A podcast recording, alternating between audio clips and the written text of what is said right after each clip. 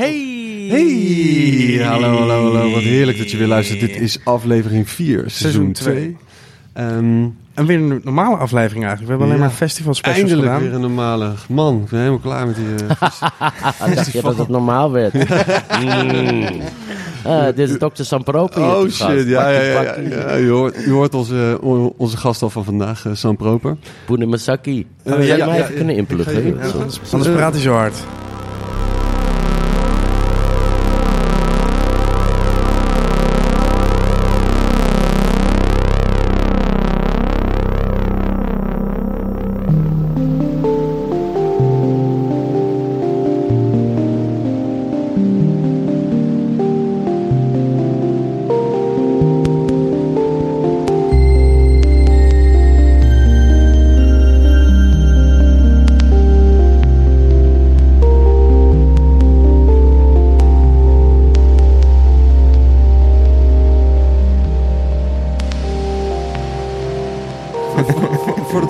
Gaan beginnen, ehm, is er een, een, een prachtige samenwerking die we even willen benadrukken.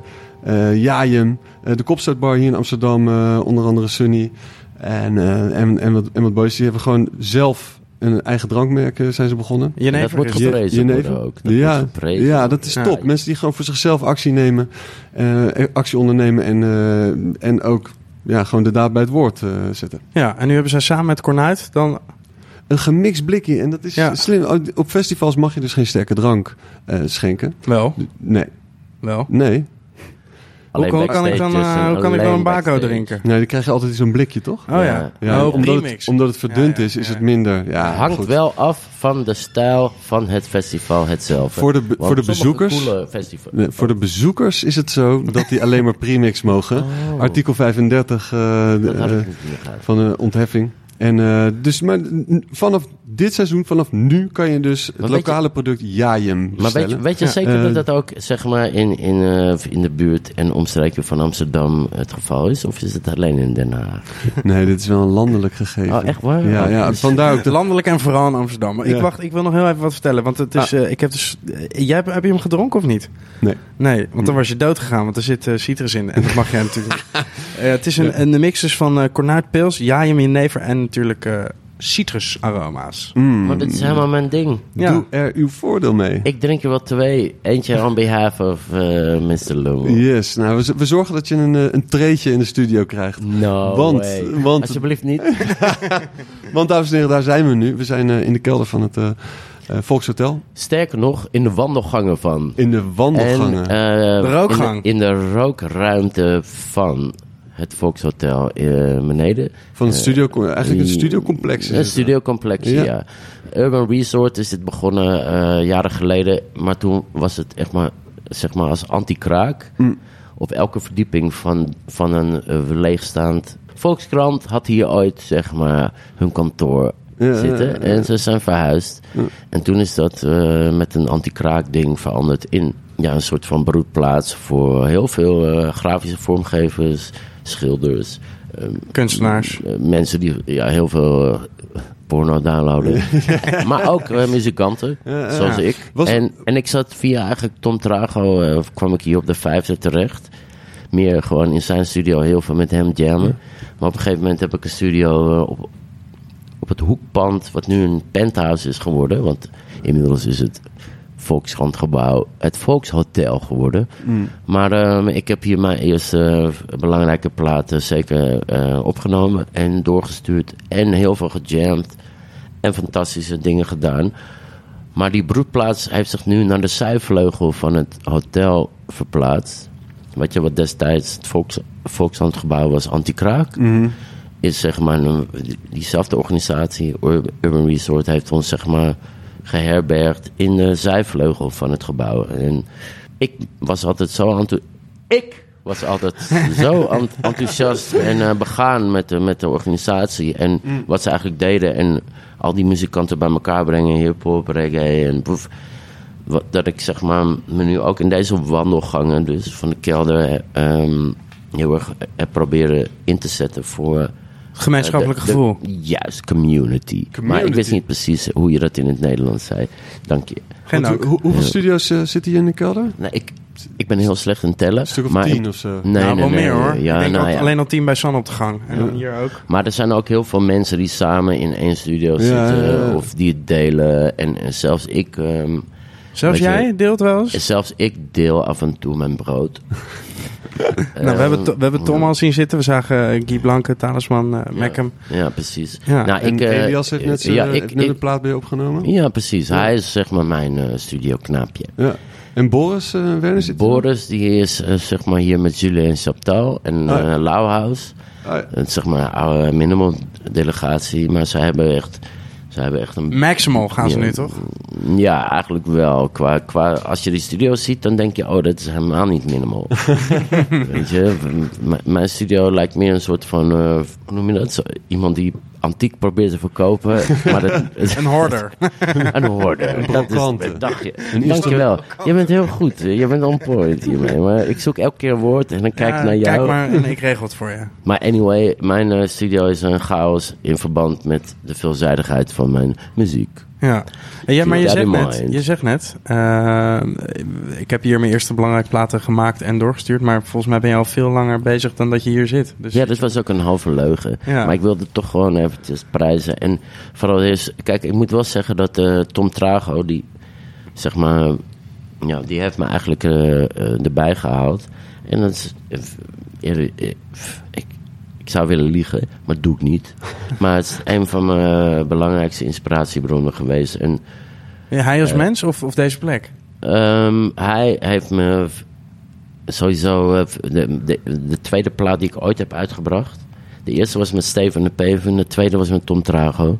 En dat, eh, ja, dat deden we zeg maar in een, in een temporary eh, gehuurde kamer Mhm. ergens met een NPC'tje en een headphone en misschien een CD-recorder of iets van een gek dingetje. Maar het was super low profile.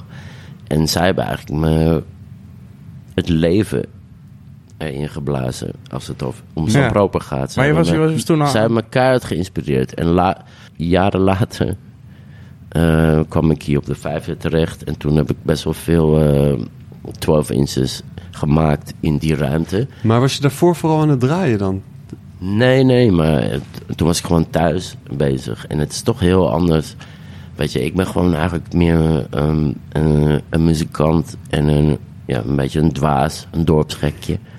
Eh, en andere mensen die zijn heel goed in eh, ja, geen creativiteit en wel heel erg goed met zeg maar. En dan heb ik het niet over Tom Trago hoor, wacht even, want hij is ook best, be- redelijk best creatief. Maar hij heeft mij altijd gestimuleerd, ook wat, wat betreft zangtechniek en synth. En eh, ja, Kan je nog herinneren dat je hem eh, ontmoette, Tom? En weet je nog wat het eerste is wat je tegen hem zei? Het enige wat ik me kan herinneren is dat hij bij de Tun Fun op een, speciaal par, eh, een speciale party stond te spinnen. En dat was volgens mij nog net voordat hij zeg maar een soort van Jimmy Woo swag kreeg.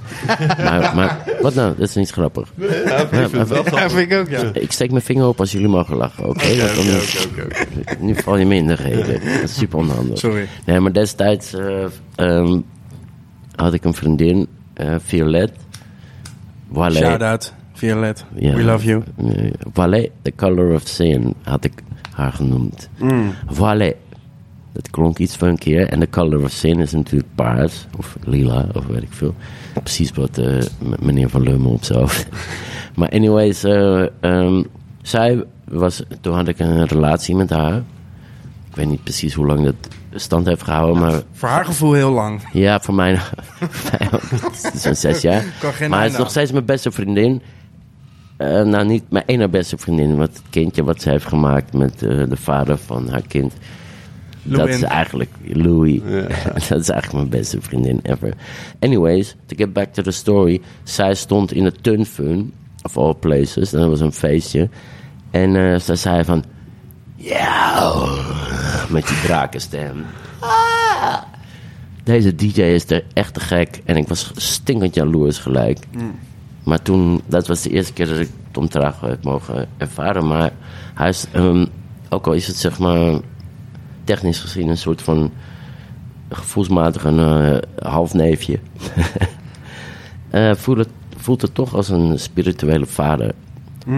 Maar kunnen we dit stukje eruit knippen, want ik wil niet dat hij dat zelf hoort. Ja. Ah, hij, luistert, hij luistert toch nooit naar Bakkie Bakkie. Nee, precies, dat maakt Hij- niet uit. Heel veel mensen kennen jou eh, natuurlijk gewoon als allround nightlife figure. Eh, misschien wel meer als DJ gewoon. Wat?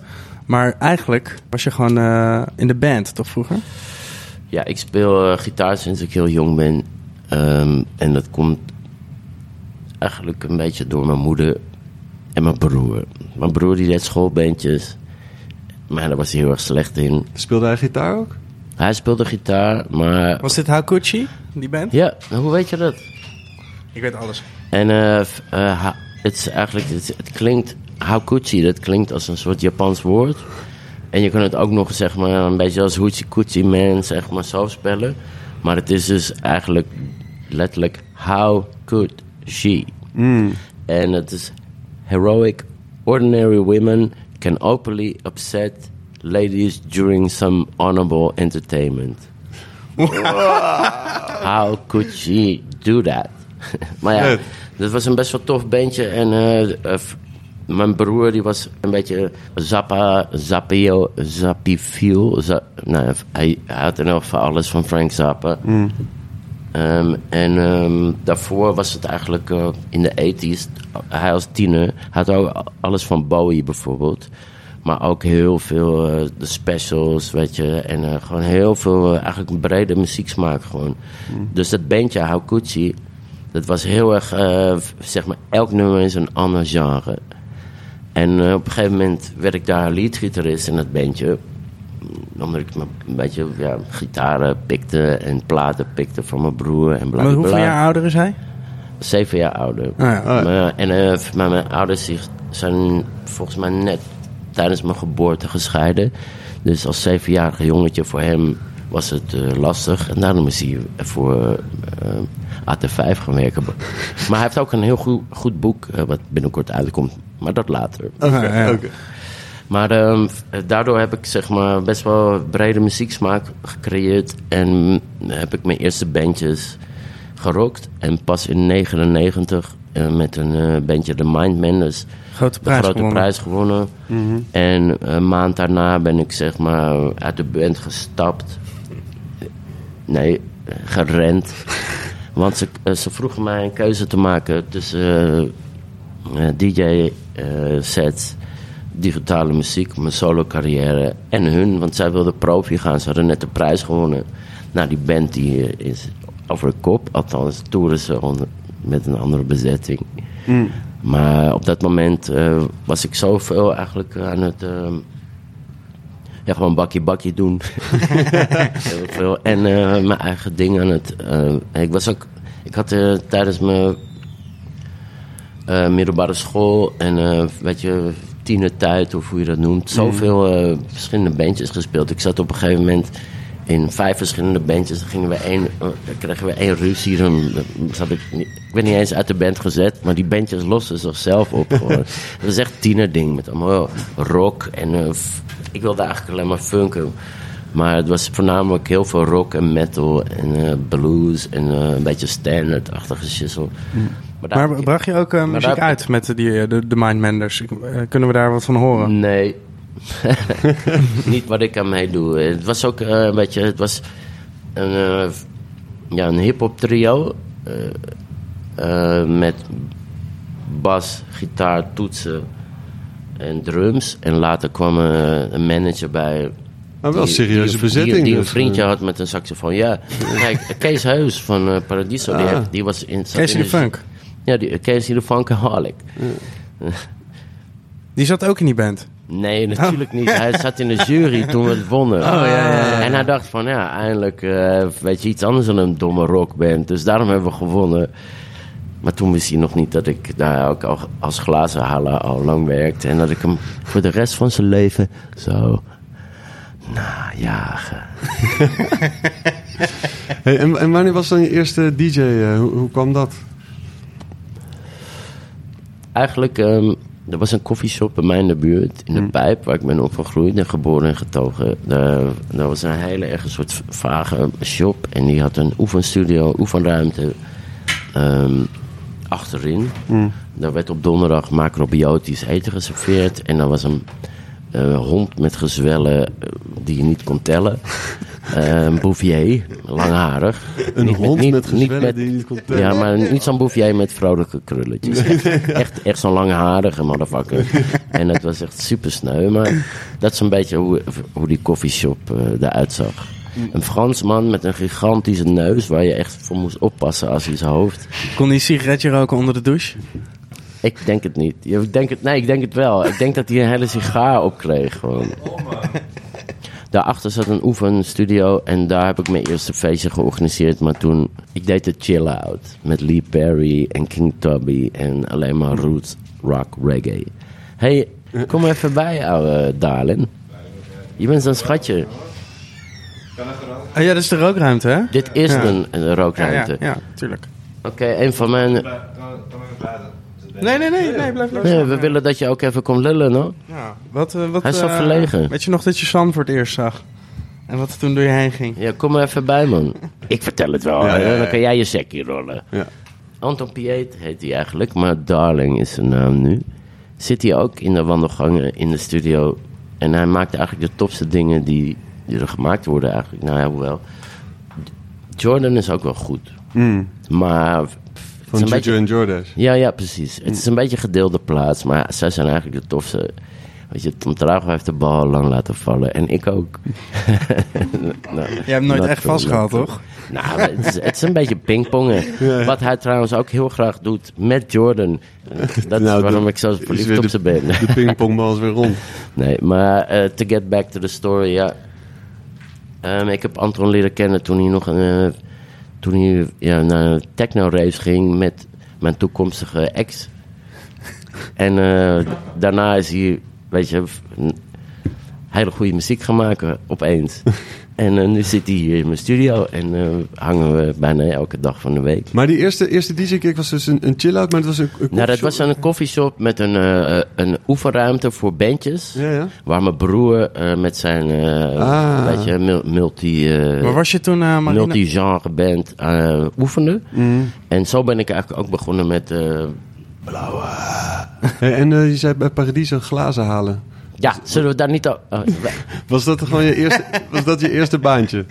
nee, nee, ik had daarvoor heel veel eh, soort van uitzendbureau crack. En het eerste baantje was achter op de brommen zitten van mijn broer... die een kra- krantenwijkje had. En dan moest ik... Maar daar kreeg ik niet voor betaald. Dat was een soort st- stage. Nee, maar ehm, in principe heb ik wel... ehm, de- op het moment dat ik een grote prijs won... toen had ik gewoon nog glazen haaldiensten in Paradiso. Dus dat was al een beetje freaky. Maar ik had wel op een gegeven moment dat, gewoon, eh, dat ik de hele tijd mijn rooster moest omgooien. Qua glazen halen. Omdat ik te veel gigs kreeg. Nou, en toen heb ik het maar op een gegeven moment zei ik van... Dit is het moment dat ik kies voor eeuwig bloed zijn. Maar toen ik dat echt had geaccepteerd, en dat was ook alweer echt bijna iets van negen jaar later, want ik heb echt heel Nederland uitgewoond. En Amsterdam ook. enige plek waar ik niet mocht draaien was de Kokering. Omdat ik niet gay genoeg was en, en heel erg jong. In de Warmoestraat. Hoezo, weet je precies ja, in de Warmhoedstraat. Maar voor de rest heb ik wel alles eh, in die zeven jaar daarna, eh, na de grote prijs, heb ik wel alles ongeveer gezien hier. En toen had ik echt zoiets van, oké, ik ga je dus, ik ga dit voor de rest van mijn leven doen. En ik ga er geen ene rode cent mee verdienen. En op dat moment begon het in een internationaal te gaan, eh, weet je, met gigs. Maar dat Dat- kwam door de releases. Dat kwam door de releases, ja. Op die, was het, kwam het door die eh, serie op Rush Hour? Ehm Rush Hour destijds was nog vrij alternatief en werd niet echt heel erg eh, gewaardeerd. Maar die minimal scene was toen net een beetje ja, aan, het, aan het klappen en boomen. Maar deed jij niet echt aan mee, toch? Nee, maar, maar Zip van Perlon, die was juist zeg maar. Weet je, die werd heel erg gezien als zeg maar iemand van de minimal scene. Terwijl die juist altijd heel erg vooruitstrevend was, maar wel heel erg die Berlijnse Sip van Perlon. ja, ja, Perlon Records. En zij, Perlon heeft zeg maar eerst eh, me gevraagd voor een remix voor de Cardaville Lobos. En daarna heb ik, eh, ja, heb ik nog iets van drie releases gedaan en eh, een aantal losse tracks voor compilaties en, en, en dat soort shizzle.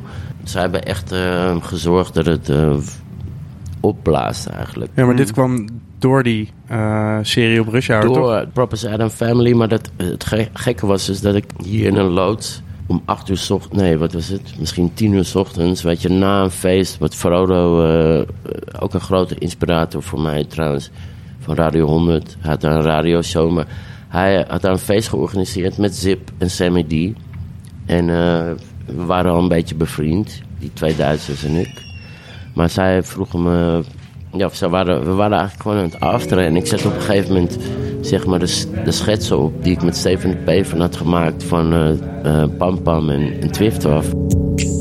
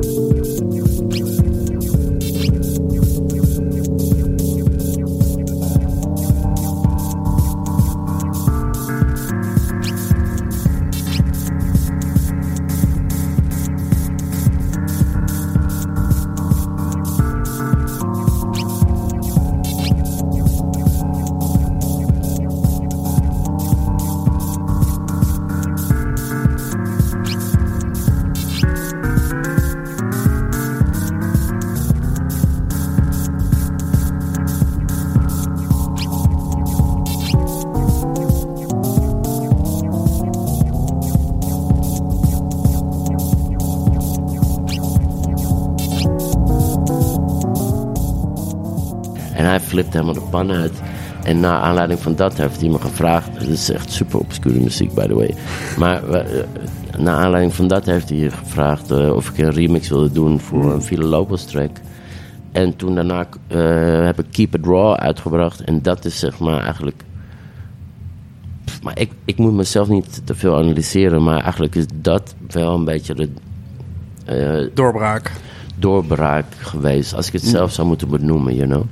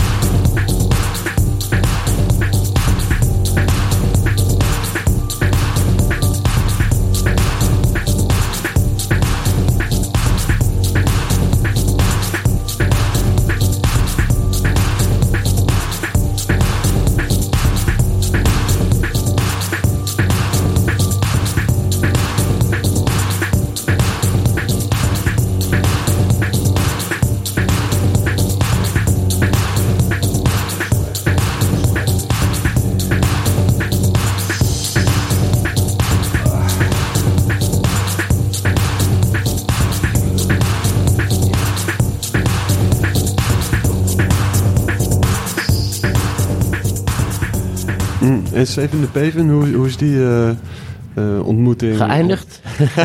ik zag hem net op straat nog met Ja, ja, we zagen hem net voor de deur. Nou ja, hij deed eh Jazzadelic met een Matzo. Mm. En ehm, hij draaide ook wel eens, volgens mij, ja, af en toe bij Vaaghuizen. En ik heb mijn Bermuda tri Triangle, zeg maar in het begin van mijn DJ-carrière, was Abraxas Café, Superclub en Simon Likely. En Simon Likely deed ik dinsdag en zaterdag, elke week. En dinsdag was samen met iemand en zaterdag was alleen.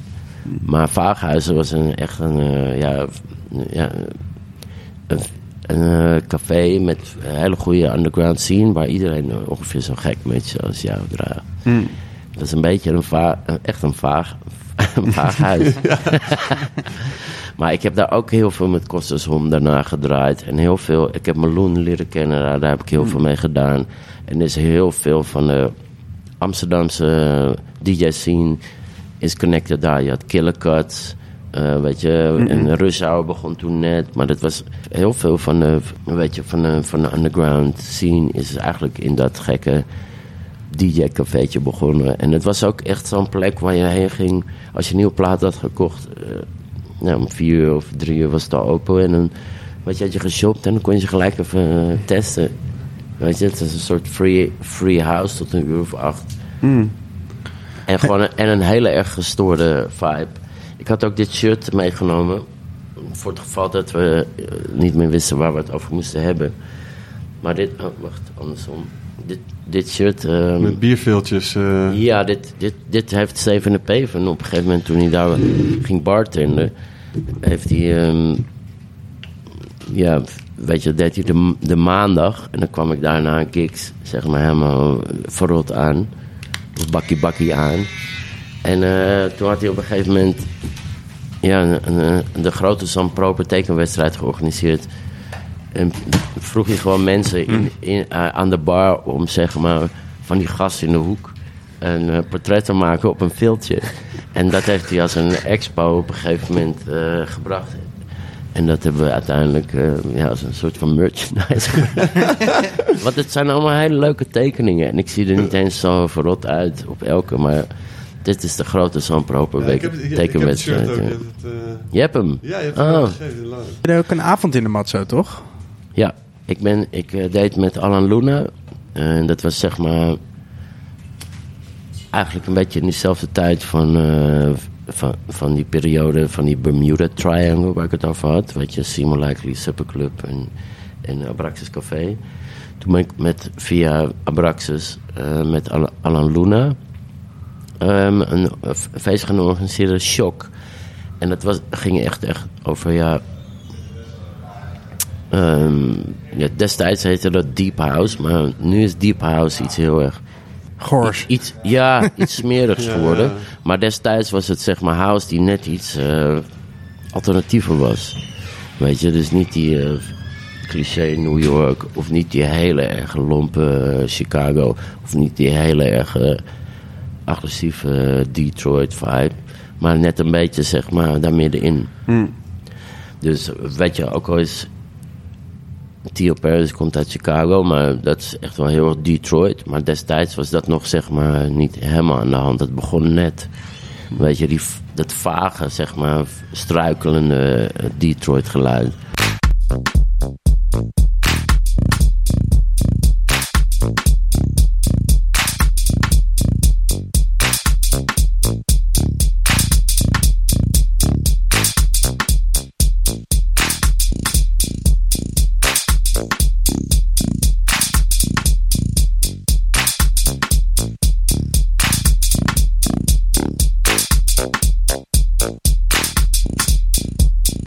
Weet je, daar- daarvoor was het gewoon echt...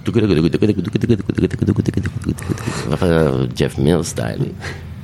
Dus in, in die tijd met Shock deden we eigenlijk heel erg... eh, ja, een soort van een 90s eh, eh, soulful ding. Het was ook de 90s gewoon, toch? Nou ja, maar het was, het was eigenlijk toen al een beetje washed out. Het was niet meer hip.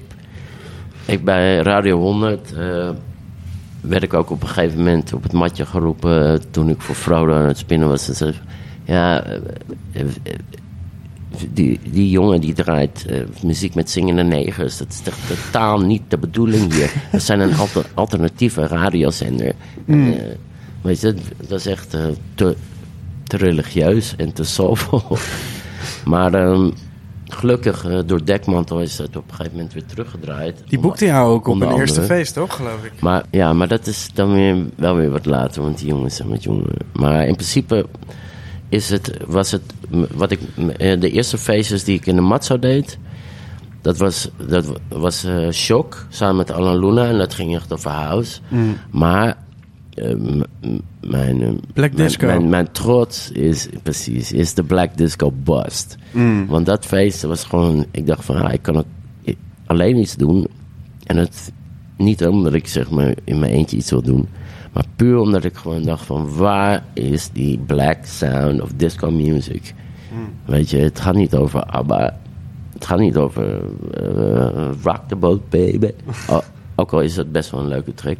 Maar ik, ik, ik eh, had gewoon destijds, was, ik was super fel. En ik had ook echt een pleurishekel aan Spider-Willem. En ik was heel erg anti. Ja, omdat ik nog niet echt veel gigs kreeg en niet echt veel respect kreeg, was ik super fel en agressief tegen, tegenover iedereen die ja, gewoon commerciële crack draaide. Maar eh, eh, mijn grootste probleem was, ik wil dansen op disco, underground disco van de straat. Dus ik dacht van, nou, dan ga ik het zelf organiseren. En, en ik programmeerde mezelf heus wel, ja. maar ik heb ook bijvoorbeeld Daniel Wang voor het eerst gehaald. En Trust Me, toen hij nog niet uitgekakt werd. Oh, sorry, zei ik dat? Ik bedoel, uit, Niemand het.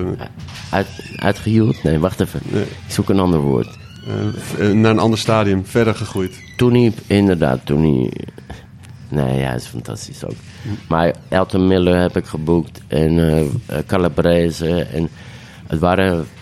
Ja, het was eigenlijk een beetje een kneus die gewoon eh, muziek wilde horen en een feestje aan vast probeerde te breien. Ja, maar dat is En ik moet ook zeggen dat ik destijds gewoon... ik was niet echt een goede party organizer. En daarom ben ik ook gestopt daarmee. Maar ik moet wel zeggen... Kijk, ik heb ook heel veel geleerd. Bijvoorbeeld eh, tijdens het opbouwen van die avonden... Weet je, was het heel vaak... eh, uit de garderobe en eh, kleren hangen uit elkaar draaien. En een stukje gaffer tape. En even die politiekluis eh leegroven tijdens de opbouw. Je moet toch wat te doen hebben. Tot het moment dat ik op een gegeven moment een, een pakje met eh swastika-pillen eruit viste. Toen had ik zoiets van, nou, misschien is het niet helemaal mijn ding. Nou, het is gewoon niks aan de hand. Het is gewoon een gele pil met een, met een hakenkruis. Het kan ook zonneteken zijn. Ja, precies. Nee, maar zeker. eh, Maar, ik vond het een beetje schrikbarend. En ik dacht van, misschien moet ik ook eventjes iets rustiger aandoen. is dat gelukt? Mm, Heb je ze opgegeten, die dingen? nee, natuurlijk niet. Weggegeven. maar wel hele tijd gezorgd dat die kids niet, zeg maar, echt begonnen te schuimbekken. Ik was er wel bij, Ja, ja precies. Gewoon alert. tot aan het eind. Alert en aanwezig. Ik heb ze op een zij gelegd in bed uiteindelijk. Toegedekt. nee, nee, nee, nee. Ik heb ze natuurlijk door de pleeg gespoeld. Maar dat komt ook van het, jegens mijn eh, roots een beetje ver gaan om een, eh een nazi-pil te poppen.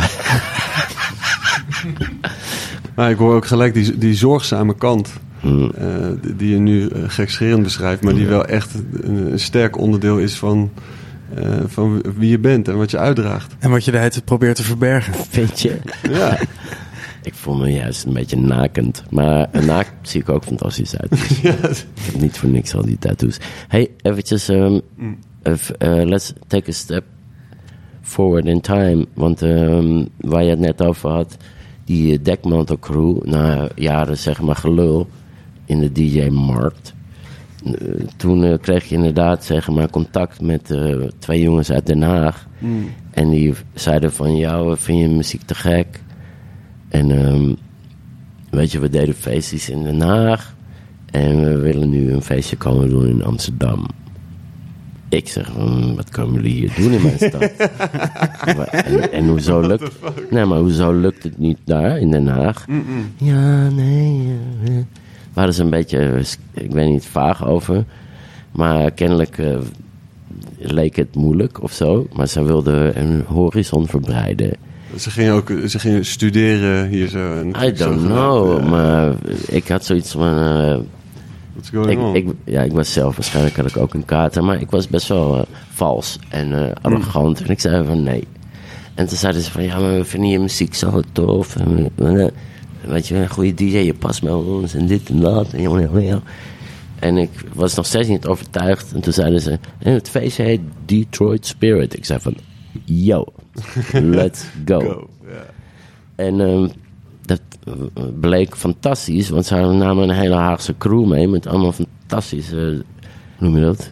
Laat ik het als een, nee, vrouwelijk schoon, dat woord zocht ik, ja. En eh, gezellige boys. En eh, ja, dat werd, dat, werd, dat werd gelijk een succes, gewoon door die energie en die sound. Dus ze hadden gelijk, helemaal. Club NL. In Club NL, ja. En na twee edities eh, hadden ze ook, ze hadden Antal er ook bij gehaald en Aardvark. En ik dacht van, nou, dit is echt een nieuwe crew. Hier hebben we gewoon de, weet je, de nieuwe disciples. En toen zeiden ze eh, na de tweede editie, hey, eh San, we hebben slecht nieuws, by the way. Het, het, het feestje gaat niet meer Detroit Spirit heten, maar het heet nu Dek Mantel. Ja. Ja. Ik zei, dat gaat van nooit gebeuren, man. Het is een Nederlandse naam. Dat slaat helemaal niet aan. Dat gaat helemaal nergens heen. Alsjeblieft, stop. Weet je, verander het. En ik heb ook op mijn arm... Kan ik wel even laten zien voor de kijkers thuis. Deck Mantle. Ik, ik wilde zo graag dat ze het zeg maar... ik dacht van, weet je, crazy about decks. You, you're crazy mental about Mantle. decks. Oh, ja, ik, ik, had, ik had gelijk al een alternatief voor ze. Maar ze zeiden, nee, Sam, dat gaat het nooit worden. En ja, ik wist ook niet dat ze jaren later zoveel succes zouden hebben met een kutfeest. Maar ja, het is toch nog familie. En je, en je zei, na jarenlang van gelul eh, in Amsterdam... Was het omdat er eh, niet die sound werd gedraaid die je wilde... of niet, niet de parties? Of was het een soort vacuüm? Wat bedoel je? Nee, ik moest gewoon even eh, keihard geschoold worden. Ik bedoel, Mm. kijk, sommige DJ's die, gaan niet sneller. Maar ik heb gewoon eh, de old school. Ik heb bruiloften en business parties. Ik pakte alles aan. Ik heb echt eh, de scene uitgewoond. In het begin eh, ehm, eh, dat ik bij Abraxas draaide, weet je... en, en die sound, weet je, toen waren er heel veel mensen die bijvoorbeeld hun label afplakken. Mm, Weet je, afplakten. Omdat ze de- denken van dit is mijn wapen, you know. mm, Gingen ze heel moeilijk doen over, hadden zij die plaat gevonden en dat was hun tool. En iedereen wilde het weten en dan plak je hem af.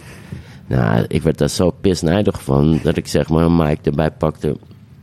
En elke plaat. Ik, had, nou, dit heb ik hier gekocht bij Rush Hour. en, eh, wat is dit label? Nee, zo die is uitgekomen.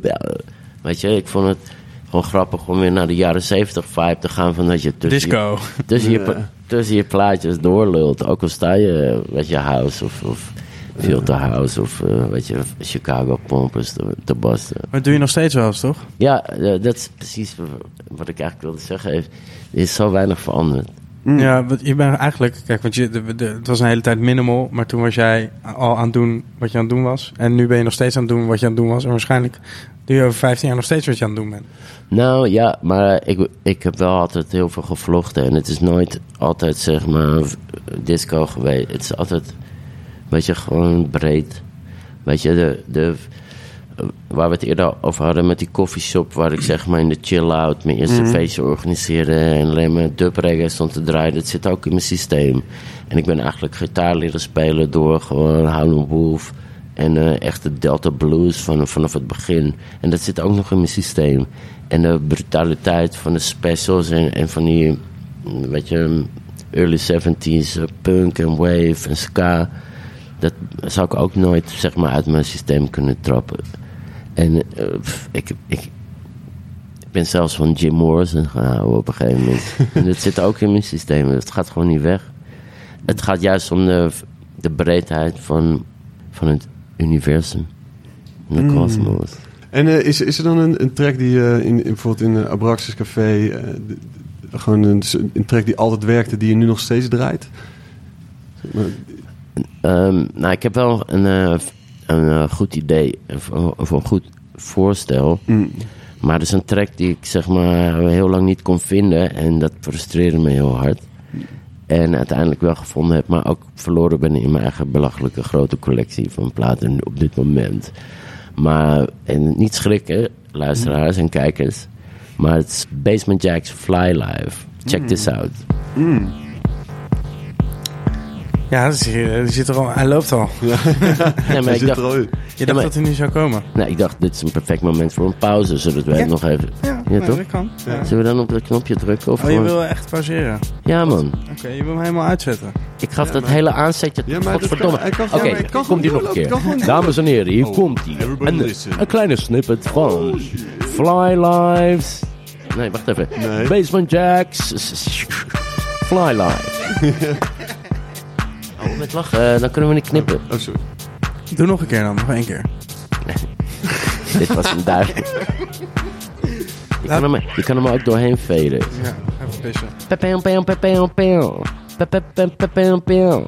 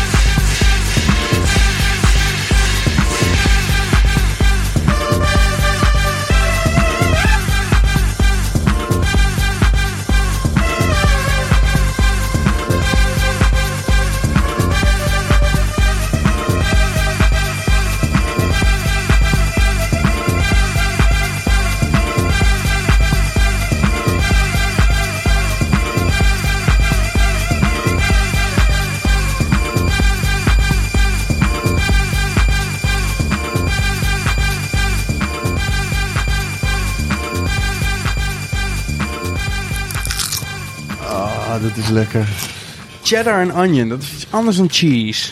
Ja, ik vond, zeg maar, Niet zomaar u, cheese. u meneer Van Lummel meer een, een by cheddar. farmers. Wat is dit? Salt. Nou, ik ben, ik ben wel van de cheddar en onion hoor. Ja, want hij is natuurlijk lactose. Dus ik, dus, Als je dan aan je, daarna aan je vingers ruikt. Nou ja, super onsmakelijk. Maar nu we toch eh, zeg maar het over snacks hebben. Nu we toch hier zitten met snacks. Willen jullie wat drinken? Ik heb namelijk een aardbeissapje van Charity. Oh, die is al op weer. Is op. Shit, Dat hadden we moeten regelen. Maar voor jou is er nog wel wat. Ah, wat is het dan? Beetje water. Laten we het ook even hebben over de snack die we voor jou hebben meegenomen. Ja. Ehm, ik ben super gecharmeerd. Want het is echt een royaal gevulde donut. Maar het topste is dat hij ook nog eens opengesliced en verknipt tot een hartje. L-O-V-I, hè? L-O-V-I. En nou weten jullie luisteraars thuis niet misschien dat S van L, ehm, zeg maar, ja, nee, part 1. Is dat part one? Oh, L-O-V-I. Ja, daar is het Ja, allemaal mee nog- begonnen. En Dat is nog in de oude studio eh, eh, boven. dat is precies op die vijfde. Dus zie je, komen we toch weer terug bij die situatie. Die cirkel. En ehm, het is eigenlijk Tom Trago studio waar we dat hebben opgenomen. En ik heb alleen maar wat gezongen. Omdat ik Nee, zeg, die bas is ook van jou. ja, de bas is van mij. En, Ja, die, bas, en de die bas is leading. Die is, En ik heb de plaat uitgebracht en ik ben weggelopen met de rechten. Ja. Dus in principe is het mijn track. ja, zeker. Maar ehm, ja, die dame Hollywood die zingt en jij doet een fantastisch outro. En Tom is natuurlijk op zijn MPC als een beest keer. En ik speel een basgitaar en doe een eh, soort van eh, ja, brutale lead vocal. Maar zo snel ging dat. Het Ja, was eh, vier uur s'nachts, nou misschien acht uur, nee, misschien zes uur s ochtends. Misschien twee uur 's middags. Nou ja, whatever ochtend of, Ja. of nacht is. Maar dit is, was er echt eigenlijk in principe uitgepoept. Of eh, uitgekotst. Nee, ik bedoel, opgenomen binnen een seconde. you know? Mm. Zo mooi kan het gaan. En ik heb daar een, een bijna een levensmotto van gemaakt.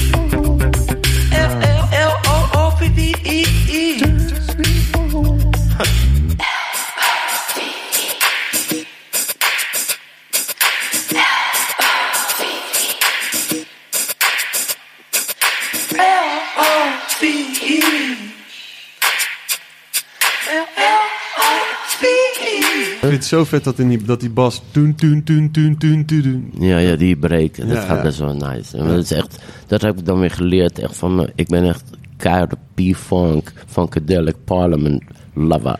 Ja, dat was George echt- Clinton is, eh, heeft me geschoold. En Bootsy ook een beetje.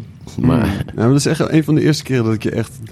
Ik zag je gewoon slappen en echt... ja, eh, ja, dus de P is, in, is on my side. mm, mm, I am a funketeer, darling. Dus toen werd het zijn proper LOVE. Deels daardoor ben ik ook nu echt ehm, ultra reli- religieus geworden. Ik geloof echt in liefde namelijk. Mm. Het is de, in het enige waar ik in geloof een beetje. Maar er komt toch dat zorgzame waar ik het net over had. Waar, wat, je probeert... Ja, dan moet ik zeggen dat eh, eigenlijk voor... Ik ben bezig ook aan een album nu. Maar nu lopen we op de feiten vooruit. Maar ik ben bezig met een album eh, aan het afronden. Mm. En dat moet natuurlijk een beetje getimed worden. Een beetje label-wise. Maar ehm, Jij hebt op een gegeven moment... Jij, meneer Van Lummel, hebt op een gegeven moment op een servet... een tekening van twee circusartiesten met eh, armen uit hun ogen. Die zeg maar uiteindelijk een bordje vasthouden. En een soort kasteel daarboven. Het is een prachtige tekening met edding op een servet. En daar staat... Sam Proper, where he goes, nobody knows. nee, wacht. De the real thing. Er staat nog een soort van bijleus. Help each other. En dat is eigenlijk het, hetgene wat ik het liefste doe. Als je bij mij thuis komt, dan staat er altijd iets on the stove. Ook al heb je geen honger. Eh, ik hou heel erg van, van dit zorgzame ding. En dat is ook een beetje wat, wat Pip vertegenwoordigt, vind ik eigenlijk. Dat handje en alles, dat, het, de bal is rond. Maar mijn nieuwe EP op Dopeness Galore, de laatste release... Kijk, de tweede release na LOVE en, en die andere tracks... die voornamelijk met Tom's NPC en, en een paar gekke live frutsels eh, tot stand is gekomen. Die tweede EP heb ik gemaakt met een gast uit... eh, of althans, de beats zijn gemaakt door een gast uit... een oude held van me uit Montreal. Miguel Grassa. En die had een paar beats uit de, uit de ja, eind jaren negentig nog liggen. Uit de mottenballen getrokken. Ja, en ik... eh, eh, hij had zeg maar... In zijn hele studio heb je allemaal kleine artifacts en beeldjes en dingetjes van aapjes. Hij heeft eh, het gevoel dat het een soul animal is. Maar ik had zeg maar één beat van hem gepakt daar in de studio in Montreal. En daar heb ik Love Sick van gemaakt. Daar heb ik ook een clipje bij. En het gaat over, over een vriendin van hem die naar het ziekenhuis moest. En ik zei van, yo, Love sick, sick of love. ik ben, ik ben hier te gast in, in Montreal. En je beste vrienden breng je niet eens naar het ziekenhuis? Wat is het probleem? Nee, ja, nee, ging ze moeilijk doen. En toen heb ik dat nummer geschreven. Are you love sick? Or is you sick of love? Are you lovesick? Are you sick of love?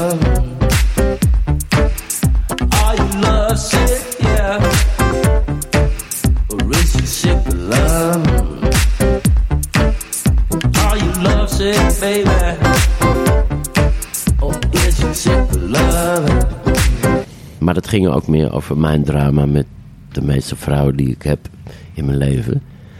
Maar die andere kant is Monkeys Play With Fire. En het gaat ook over al je vieze apenbeeldjes in zijn studio. en, het- en die beat is echt boef. These monkeys play with fire.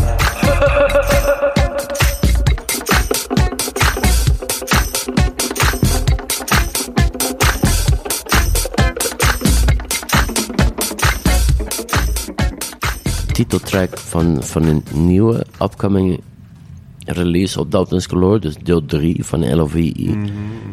Is entitled God is Love.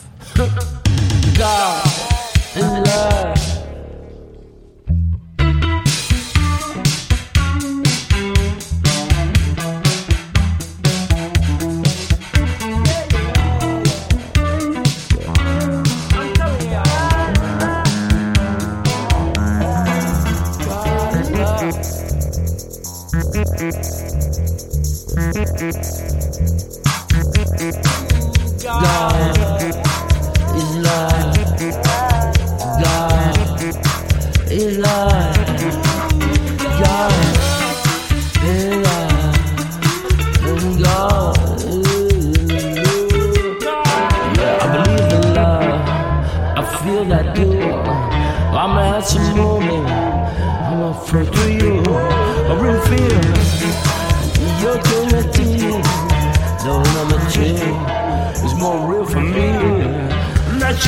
in the about religion. It's adventure time. Yo, God is love.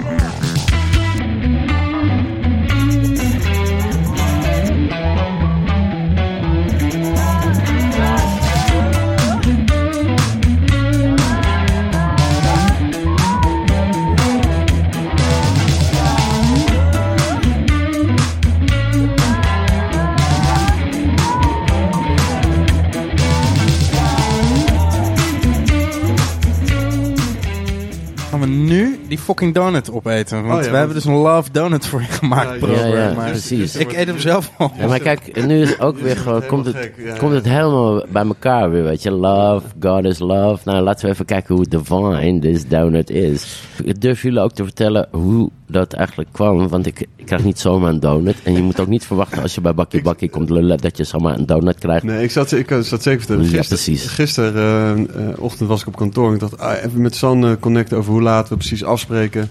En ik dacht dat ik zei, we komen morgenmiddag langs en eh, gaan we in de studio of waar gaan we opnemen. En waarop we een gesprek hadden waarin je zei van, nou, we kunnen een vergaderruimte Hold up, wait a minute. Zo ging het helemaal niet. Ah. Ik kreeg een sms'je. Hey, eh, je bent toch niet vergeten dat we vandaag om vier nee, uur nee, een, nee. een radioshow hebben? Nee, nee, nee, en vervolgens dat- begon ik te stressen nee, en me te schamen over het feit dat ik me zeg maar een dag vergist had. Nee, nee, nee, heb nee, ik nee. de hele dag zeg maar eh, krom gelegen om alles om te gooien. en vervolgens blijkt het... Hm? Een dag later. Dat is gewoon woensdag. Woensdag. Ah, Maar goed, daarom hebben we dus een Sorry. love donut voor je gemaakt. Ja. Ja. Er zit dus witte chocola aan de binnenkant. Zit overheen zit eh, strawberry icing. Dan hebben we eh, natuurlijk disco spikkels. Because you're Maar, disco maar, dat, kind of maar, guy. die, maar die leuke beige motherfuckers, dat zijn duidelijk karamelstukjes. Ja. Karamelstukjes. En hebben we ook nog witte eh chocoladekrullen. Maar zoals ik al eerder zei, hij is ook door midden Ja, opengesluist. en daar zit, daar zit witte Daar zit chocola. ook nog een hele... Ja, een waterval. Ja, ik durf niet de eerste hap te nemen, want Ik we hebben hem voor jou meegenomen. Ik wel, maar ik pak hem precies uit het midden van het hart. Goed. F- ehm, nou valt me op dat ik zeg maar dat het voornamelijk ik ben die aan het woord is. Ja, en ik, klopt, ja. Ik, ik wilde jullie ook wat langdradige vragen laten stellen op dit moment. Wanneer kwam Trouw eigenlijk? eh, eh, zat je hier toen al in, in je studio? En op een gegeven moment ben jij met je studio verhuisd vanuit eh, het Volkskrantgebouw in Trouw. Dat is, dat is echt magic. Gewoon s'nachts, want wat je vertelde over dat servet, gewoon s'nachts in Trouw. En Oh, dat was daar ook, ja. naar je studio en dan weer terug de club in. Dat is eh, eh, magic. Maar was, eh, was Volkskrantgebouw de studio's waren de eerste of eerst Trouw? Nou, het- dit is dus het leuke van een langdradige vraag. Want je hebt eigenlijk alles al gezegd wat ik wilde zeggen. Ja. Ja, ik ben ehm, toen die... ehm, Oh, die donut is echt heel lekker, man. Echt waar? Ja, dit is de lekkerste donut die ik ooit heb gemaakt. Nou, kom ook de enige donut die ik ooit heb gemaakt. van Lummo ook eventjes Ja, een hapje. zeker. zeker. Ehm, kan ik eventjes heel snel en kort en bondig even vertellen precies hoe het ging. Maar in principe was het heel simpel. Op die vijfde verdieping, voordat Volkshotel Volksgebrouwen, Volksgebrouwen werd. Nee, eh, ja precies. Voordat het. Volkskrant gebouw Volkshotel werd. Zo zie je maar hoe kort en bondig gaat zijn. Hè? Ehm, tijdens die verbouwing van eh, kraakpand, anti-kraakpand naar hotel, ehm, moest ik mijn spullen ergens kwijt. En ik was toen al een graag geziene gast in een soort huisdier bij Trouw. En toen heb ik gevraagd van, hebben jullie niet een soort van bezemkast waar ik mijn shit eventjes kan storen? En toen zeiden ze natuurlijk San. En toen heb ik daar ge- gewoon gelijk een setup geïnstalleerd. En heb ik best wel veel toffe dingen gemaakt ook. Onder andere een track voor, voor hun eh, compilatie, maar ook heel veel andere dingen voor ja, mijn label uit Brussel. En eh, de dingen voor Arma 17 en allemaal 12 zijn daar gewoon. Ik heb, ben daar eigenlijk veel te lang blijven hangen. En ondertussen Videoclip heb je ook nog gedaan, toch? daar? ook, ja, ja, dat was die Love Sick, de tweede Ja, deel met, van... met het licht van- aan en dat wilden ze eigenlijk niet. Dat Nee, nou ja, ze wilden eigenlijk niet dat er gefilmd werd. Maar ik heb gewoon met, met ik ben gewoon met twee danseressen en een eh, cameravrouwtje zijn we gewoon de boel gaan bomrush. Ik reel je styling. Daarom is die clip ook niet zo heel erg goed. Alhoewel, eh, dat ligt meer aan mijn eh, playback maar de, de danseressen zijn lush. Ik zou het zeker eventjes checken. Bij welke track was het? Bij die... eh, Love Sick. Love Sick. Ja, Sick of Love. ja, ja, precies. Ja, precies. Je hebt ook nog Love Baby Love, toch? Ja, ik heb, eh, ik heb daar iets mee. Weet je trouwens, ook eh, tussendoor wat heel grappig was. ehm, ik had. dit is ook eigenlijk niet bedoeld om te ontboezemen, maar ik doe het toch maar. Maar ik had. ehm, Blijf lullen, ik fret je donut op. ik had ja, ja, please. Ik krijg toch gelijk instant brandmaagzuur. Maar weet je wat, wat ik laatst ontdekte? Ik had. eh, vroeger had ik die plaat van In Excess Kick. Weet je, I Need You Tonight en dat soort eh, joints staan erop. Ook trouwens best wel ins- inspirerende track, waar ik me voor schaam. Guilty Pleasure. Nou ja, het is wel gewoon stiekem... Is ja, is dat een Niet pleasure? tussendoor gaan opzetten. Oké, een stukje dan. Nee, maar eh, ik had die plaat dus laatst bij een concert alweer gevonden. Ik dacht van, nou ja, er moet toch een soort jeugdsentiment moet mee gewoon. En toen op een gegeven moment tijdens die eh, track New Sensation, die moet je eigenlijk, eh, daar moet je eigenlijk een stuk van laten Ook horen. in excess. Ja, maar het staat op diezelfde plaat. Maar ik hoorde dat en ik, ik word daar nu ook... Ik heb ook een soort compulsive thing. Ik word elke ochtend wakker met een nummer wat maar door blijft echoen. Weet je, alsof er iets in je hoofd zit, maar het, is- het schijnt een ziekte. Maar ik had het met New Sensation. En op een gegeven moment zingt hij... eh, ja, je moet, die, je moet die track maar even luisteren. Maar op een gegeven moment zingt hij... Love, baby, love. It's written all over your face.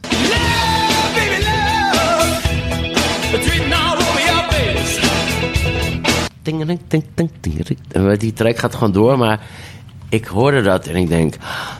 Mijn god, het is gewoon keiharde plagiaat. Dit heb ik ooit, zeg maar, toen ik, toen ik tiener was, heb ik dit gehoord. En dat is blijven steken. En daar heb ik zelf een eh, track van gemaakt.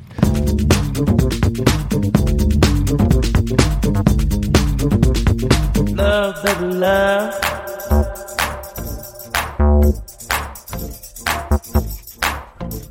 Love, baby, love.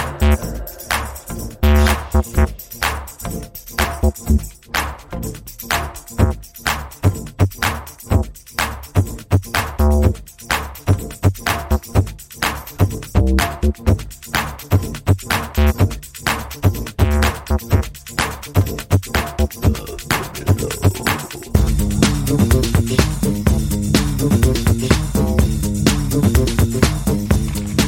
van mijn grootste hits per ongeluk. Ai. Echt een goede track, man. egg on my face. maar ja, fuck it. Maar ik vond het super leuk om te horen. En weet zeker als ik dat nummer eh, live ga opvoeren. Nu dat ik het precies zoals als Michael Hutchins die zichzelf heeft doodgewurgd tijdens het masturberen. Dat ik het zo hard ga uitkrijzen. Moet je voorstellen dat hij daar zo hangt. Love, baby, love. It's written all over your face. Met die tong uit zijn bek.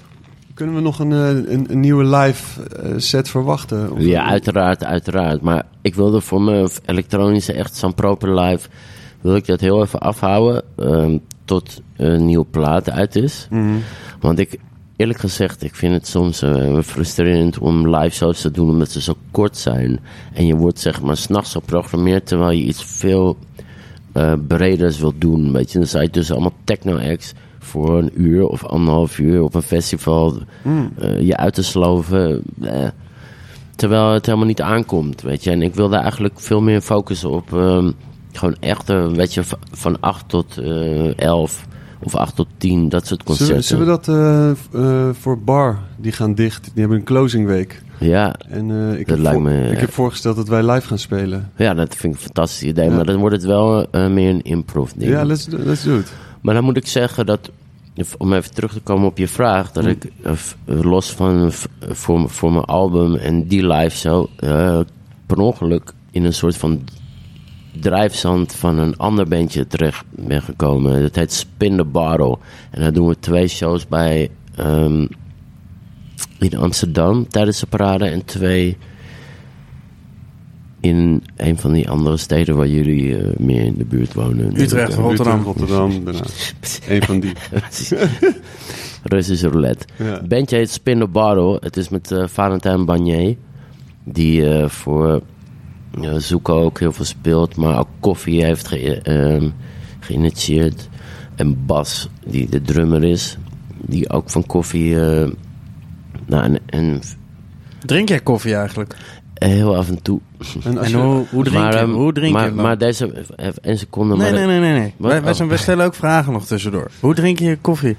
Eigenlijk is dit de enige vraag die ik al een beetje eh, had verwacht. maar ik wil je eh, iedereen heel graag meegeven dat je hoeft niet zeg maar per se één koffie te kiezen. Het is geen wedstrijd. Ze hebben allemaal, al- zelfs een gore sloot is af en toe op zijn tijd als je koppijn hebt Helemaal nog fantastisch. Voor iedere plek en tijd Dun, is er een speciale ja, koffie, een, ja. een toefje, een, een, dingetje, klein beetje, een dikke Een beetje een dikke frappuccino, frappuccinootje. Ja, precies. Ja, karameltopping. Ja, lekker. Maar wat je- wat nu- espresso martini. wat zou je nu kiezen? Wat zou je nu kiezen voor koffie? Een espresso martini. Ja, ja. Maar dat eh, serveren ze hier niet boven. Dus laten we dat vergeten. Ik heb ook, ik heb ook al genoeg eh, pep Staat hier, in mijn donder. Oh ja, trouwens. Ja, gewoon... eh, ja, daar is er. We hebben een koffiemaker nu hier in de rookruimte. Zie je? Tape deck, koffie. Zo- ben je er. Gewoon- Het is, het is echt een radiostudio. Ja, ja, dat is echt top. Dit is waar je bakkie bakkie misschien elke keer moet opnemen. Nou, we gaan iedere keer naar iemand, eh, eh, naar iemand zijn huis of naar zijn plek. Zijn of habitat. Studio, zijn habitat. Dit is waar het, De natural dit is waar het habitat. beest Samproper woont. en al voor. hoe is je woonsituatie op dit moment? Ja, fantastisch. Ik heb nu een. eh, ik woonde eerst in de pijp. En ik heb nu ongeveer vier keer hetzelfde vierkante meter. En een, echt een slaapkamer voor mijn platen ook. En eentje voor mezelf. En mijn ondeugende Een spelletjes. slaapkamer voor je platen. Dat Ja, ja het is echt een, rustig het is eigenlijk een. eh, ik noem het een bibliotheek. Hmm. Maar, maar het is super fijn. Ik ben naar Noord verhuisd. En daar is het rustig. Alleen maar scootmobiels en qua jongens en qua meisjes. En je, ja, het is echt rustig. Er is geen kroeg in de Toch, buurt. toch naar Noordvuist. Wij waren niet zo heel lang geleden deden wij een klein evenement bij eh Skatecafé. En toen Ja. heb ik jou er drie keer weg zien gaan en terug zien komen. Je had drie keer andere kleren aan, volgens mij. Ja, eh, dat kan, dat kan. Maar ik ben sowieso af en toe heb ik zo'n Bootsy Collins vibe. Dan heb ik gewoon zoiets van. Even kijken of mensen nu, of ik meer opval. ja, maar iedereen negeert me gewoon. Ze denken dat ik gestoord ben. Dat ik een soort van Hoe zou, hoe aangelopen, aangelopen dorpsgek ben. Hoe zou dat komen? Te flamboyant? I don't know. Maar eh, ja, Eh, spin, spin the Bottle in Amsterdam. Eh, Ja, ja, precies. Nou, dat dus, we doen twee shows in twee verschillende steden voor de parade. Ik doe alleen maar vocals, want de gitarist is te goed, dus die wil niet dat ik gitaar speel. We hebben geen bassist, maar een bariton sax en een synthesizer. Vet, En dat is gelegenheid dat is alleen maar voor die, voor die, eh, voor die shows. Eigenlijk eh, was dat de bedoeling. We zijn het begonnen vorig jaar eh, als een gelegenheidsbandje. Omdat het zijn allemaal van die superstar, superstar musicians. Weet je, Dirk, die, die speelt bariton en die is van Gallow Street. Oh ja. Weet je, en Reed die speelt met eh, House Maggot. En eh, Bas die zit met die eh, super populaire zangeres van wie ik de naam niet noem, Michel. En eh, Valentijn die heeft ook, die speelt met Zuko en doet heel veel sessiewerk. En ik ben natuurlijk dan ja, de verstrooide DJ die elektronische muziek uitbrengt op vinyl alleen. Maar samen hebben we een fantastische combi en het is een beetje, is eigenlijk een beetje funk rock. Met een afro-slagje, maar doet je een beetje denken aan de eerste plaat van de Peppers, zeg maar. Dat vibeje. Maar live, Maar- daarvoor speelde je live ook al altijd met, met gewoon bas en drum. eh, Ja, en meer, drums. ja, f- de, f- back in the days, ja. Maar en met, ik, met Tom, Maar toch? Dirt Machine. Ja, nou, dat was, dat was ook alweer een andere koek. Maar het werd steeds digitaler en steeds elektronisch op een gegeven moment, omdat dat zeg maar de, de, de vibe is. Ja, ja. Maar ik merkte met, voor Spin the Bottle dat het gewoon zo bevredigend was om gewoon, weet je, als, weet je, ik doe dan een beetje een soort van laffe percussie met eh, opgezwollen handen. En eh, eh, voornamelijk gewoon de lead vocals. En ik ben een soort frontman, dus ik kan me helemaal echt losgooien. Het is echt eigenlijk Lekker. bijna gênant. Maar wel lekker ook. Ik ben ook eh, elke keer te moe om zeg maar, te helpen met de apparatuur de bus inschouwen. Maar eigenlijk was dit eh, bedoeld als een gelegenheidsbandje. Ook omdat we allemaal niet kunnen in het weekend vanwege, eh, je weet wel. Ja, ja. Maar na vorig seizoen bleek het gewoon zo goed dat we nu bezig zijn met een plaat opnemen ook. En eh, Vet. Ja, gewoon zoveel mogelijk gigjes tussendoor willen doen, maar niet op een vrijdag of zaterdag. Het is gewoon een decadent bandje geworden. Maar het rokt op Dekker bandje. Mm, ja, grappig. Hey, maar en, en Juste zei net al, Dirt Machine, is, is de, want die plaat is in principe af, toch? Nou, dat, dat dat, een dat, zou je denken. Maar we, het is een project wat we sinds 2010 ook op de vijfde zijn begonnen. Want jullie hebben in trouw... en het is nu al bijna 2020, als ik het niet goed... Ja, ja, ja. want in trouw hebben jullie wel gespeeld ook toen. Ja, nee, we deden op een gegeven moment... We hebben ook, eh, eh, weet je... We deden op een gegeven moment voor de jeugd ook het voorprogramma... omdat zij ons leuk vonden en zo en niemand ons kende. Het is een project wat we eigenlijk al eh, bijna tien jaar proberen af te ronden. Maar omdat we alle twee eigenlijk... Ja, te veel met onze eigen ego en eh, onze eigen releases bezig zijn... en elektronische producers... is het lastig om het een juiste vorm te geven en echt af te maken. Mhm. We hebben het gewoon alle twee heel erg druk. Dat het gaat niet over ego's of over elektronische muziek. Maar we zijn gewoon druk en andere dingen gewoon voor of zo. I don't know. Maar het is weer... Ik vind het heel vet. Ik vind het echt zonde dat het niet uitkomt. Ja, dat zegt, zegt dus iedereen. En vooral de meisjes, die zeggen dat de hele tijd. Ja, ik ben dan iets makkelijker in, in het hele proces. En Tom iets serieus of iets strikter. En dat is ook precies goed. En de balans. Maar ik was eh, best wel lang al gefrustreerd over dat het niet uitkwam. Maar hij heeft me wel echt goed bespeeld. En overtuigd dat het eh, ehm, zoiets bijzonders is. Dat het ook niet, geen haast Niet heeft. zomaar... eh, Mijn eh, insteek is op het moment dat je te veel gaat neuzelen en te veel gaat mierenneuken. Weet je, zoals heel veel producers doen eigenlijk. Omdat ze zeg maar ja, onzeker zijn of iets eh, perfectie willen. Daardoor saboteer je niet alleen de andere tracks waar je zo meteen aan gaat werken. Maar je, het is ook eigenlijk een soort van belediging tegenover de mensen die daar eventueel kaart van kunnen genieten. En dat jij onthoudt ze die prachtige klanken en informatie en die muziek. Het is een medicijn, you know. ja. En ik vind het soms eh, zo'n fucking waste of time. Als je zeg maar de boel gaat proberen in te calculeren. En alsof je, alsof je eigenlijk weet wat je aan het doen bent. Weet je, mensen doen zo stoer over... Sorry, ik begin een beetje mezelf op te winnen. Maar dat komt waarschijnlijk omdat we weer even op pauze moeten drukken. Nee, dat is goed juist. Nou, een wat, bakje, bakje moeten halen. Ik heb espresso nodig in mijn moment. Maar ik vind het belachelijk als mensen, weet je, tijd doen alsof ze weten hoe het zit. Ik denk dat de beste eh, approach voor kunst, muziek of eh, radio maken gaat over eh, de, de pure, eh, pure benadering. You know? het moment. Het moment en eh, ja, je, je- mag je juist wel schamen voor iets. Of iets geks doen. Of weet je, eh, iets, iets, eh, een fout maken. joh. Imperfectie Weet je, is beautiful. Juist. Ja, en eh, ik vind dat mensen daar, dat, die bal een beetje te, laat, eh, te veel laten vallen. Mm, En ik weet ook niet of dat bij Dirt Machine... Maar perfect, perfecte muziek is ook gewoon saai. Ja, maar dit, dat, dat, weet je, dat, Dat hele weet- ding gaat niet over Dirt Machine. Nee, want dat- Dirt dat Machine is echt fantastisch hoor. Ja, ja. Maar, Maar, het ja, maar, maar, dat, we dat, wachten gewoon rustig af. 2020 is mi- misschien een goed... Dan bestaan jullie tien jaar. ja, dat zou wel een, een soort van bij, ding bij zijn. het tienjarig jubileum dan eh, de eerste tracks. eh. Ja, maar ik denk dat het, het, pro- het proces voor Dirt misschien ook wel een beetje gesaboteerd is. Door te veel na te denken. Waar zou je dat... Weet je, het, kli- het, is, het klinkt zo lekker.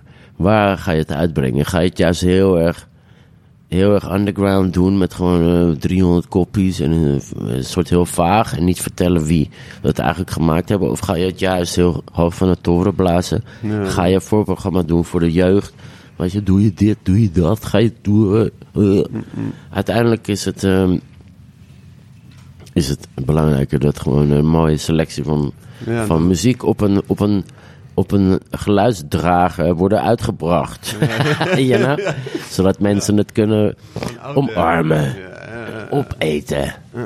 Kunnen we één track ervan draaien? Kunnen we al één... eh, Jawel, toch? Ja, maar met tegenzin van, van men- meneer Trager. Ja, maar goed. Maar hier gaat hij. ja. Check, check this out. Ja.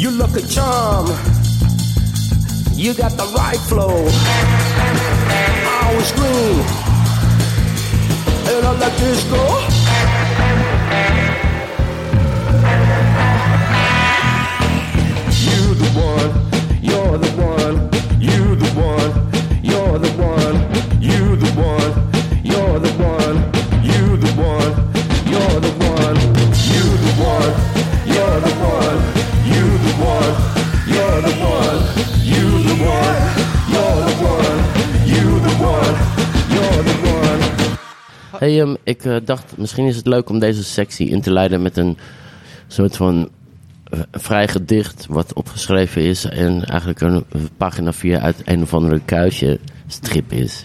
Steven, hit it. Verdwenen? In rook opgegaan, arme kerel, vreselijk. Duizend bommen en granaten. Als ik die domme, domme gans ooit in mijn handen krijg. Klink, klink, kraak. Alle donderden, donders mijn mooie Chinese vaas. Maar voor de drommel, hoe kon die vaas breken? Er was toch geen bliksemstraal? Nee, daar snap ik ook niks van. Nou, dat spreekt dus heel erg ehm, voor mij.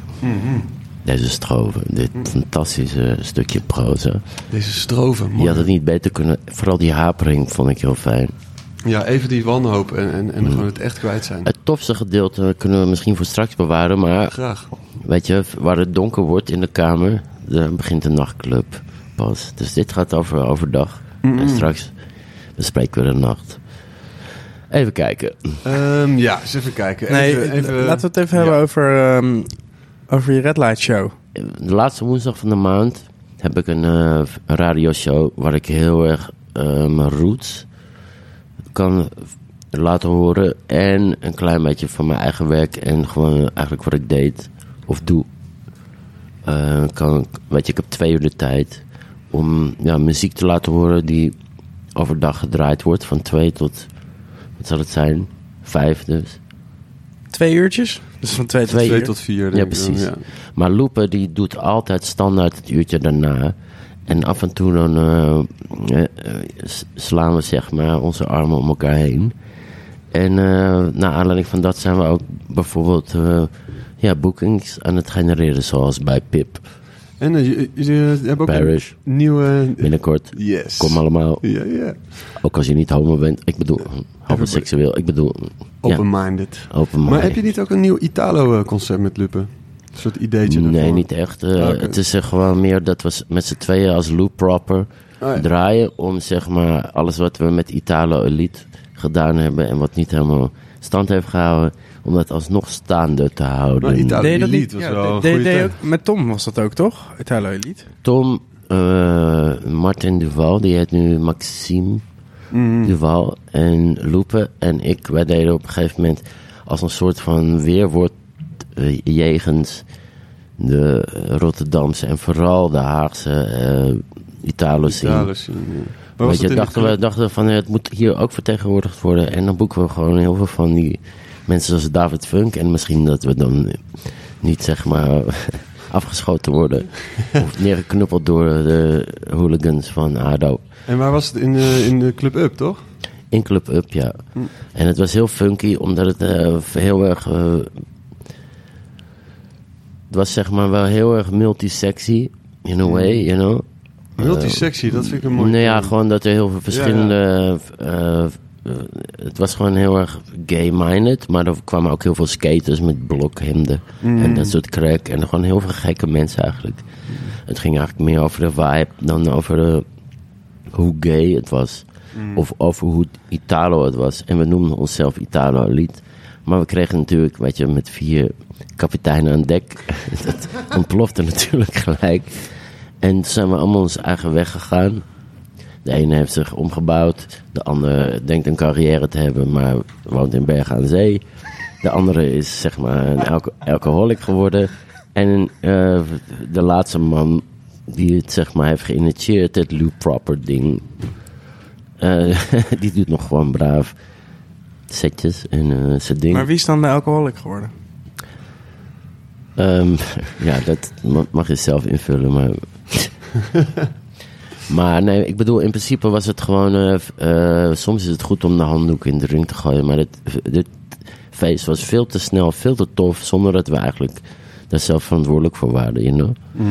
En het is wel, zeg maar, in verband met, met, met de, ja, de, de gigs en onze, onze, alle vier onze carrières is het een beetje, zeg maar, ja, daardoor is het gestopt. Maar eh, ja, Loopen en eh, Proper, die zijn Loop Proper en we doen gewoon heel af en toe nieuwe gigs nu en eh, vooral radio maken voor Red Light. En Red Light, weet je, in het begin kwam ik daarbij eigenlijk, ja, omdat ik tyfus goede DJ ben. Maar voornamelijk omdat het voor mij ook... ik vond het vooral fijn om, weet je, dat te blijven draaien... zonder dat je de hele dansvloer leeg Ja, draait. you precies. know? Want, want ik eh, heb daar heel veel de kans om gewoon echt de roots te laten horen. En ik heb bijvoorbeeld op, eh, Spotify, eh, alleen omdat mijn ex-girl die was er hele tijd mee bezig. Ik denk, wat de fuck is Spotify? Nou, ik ben de kaart op gegaan en nu krijg ik zelfs een eh, eh, 0, nee, wacht even, 0,01 eurocent voor elke keer als iets van mij wordt afgespeeld op Spotify. En ik heb daar een tien uur lange sessie die een klein beetje à la Red Light is. Met inspiratie van tien uur lang. En dat is Sam Hotspot Specials.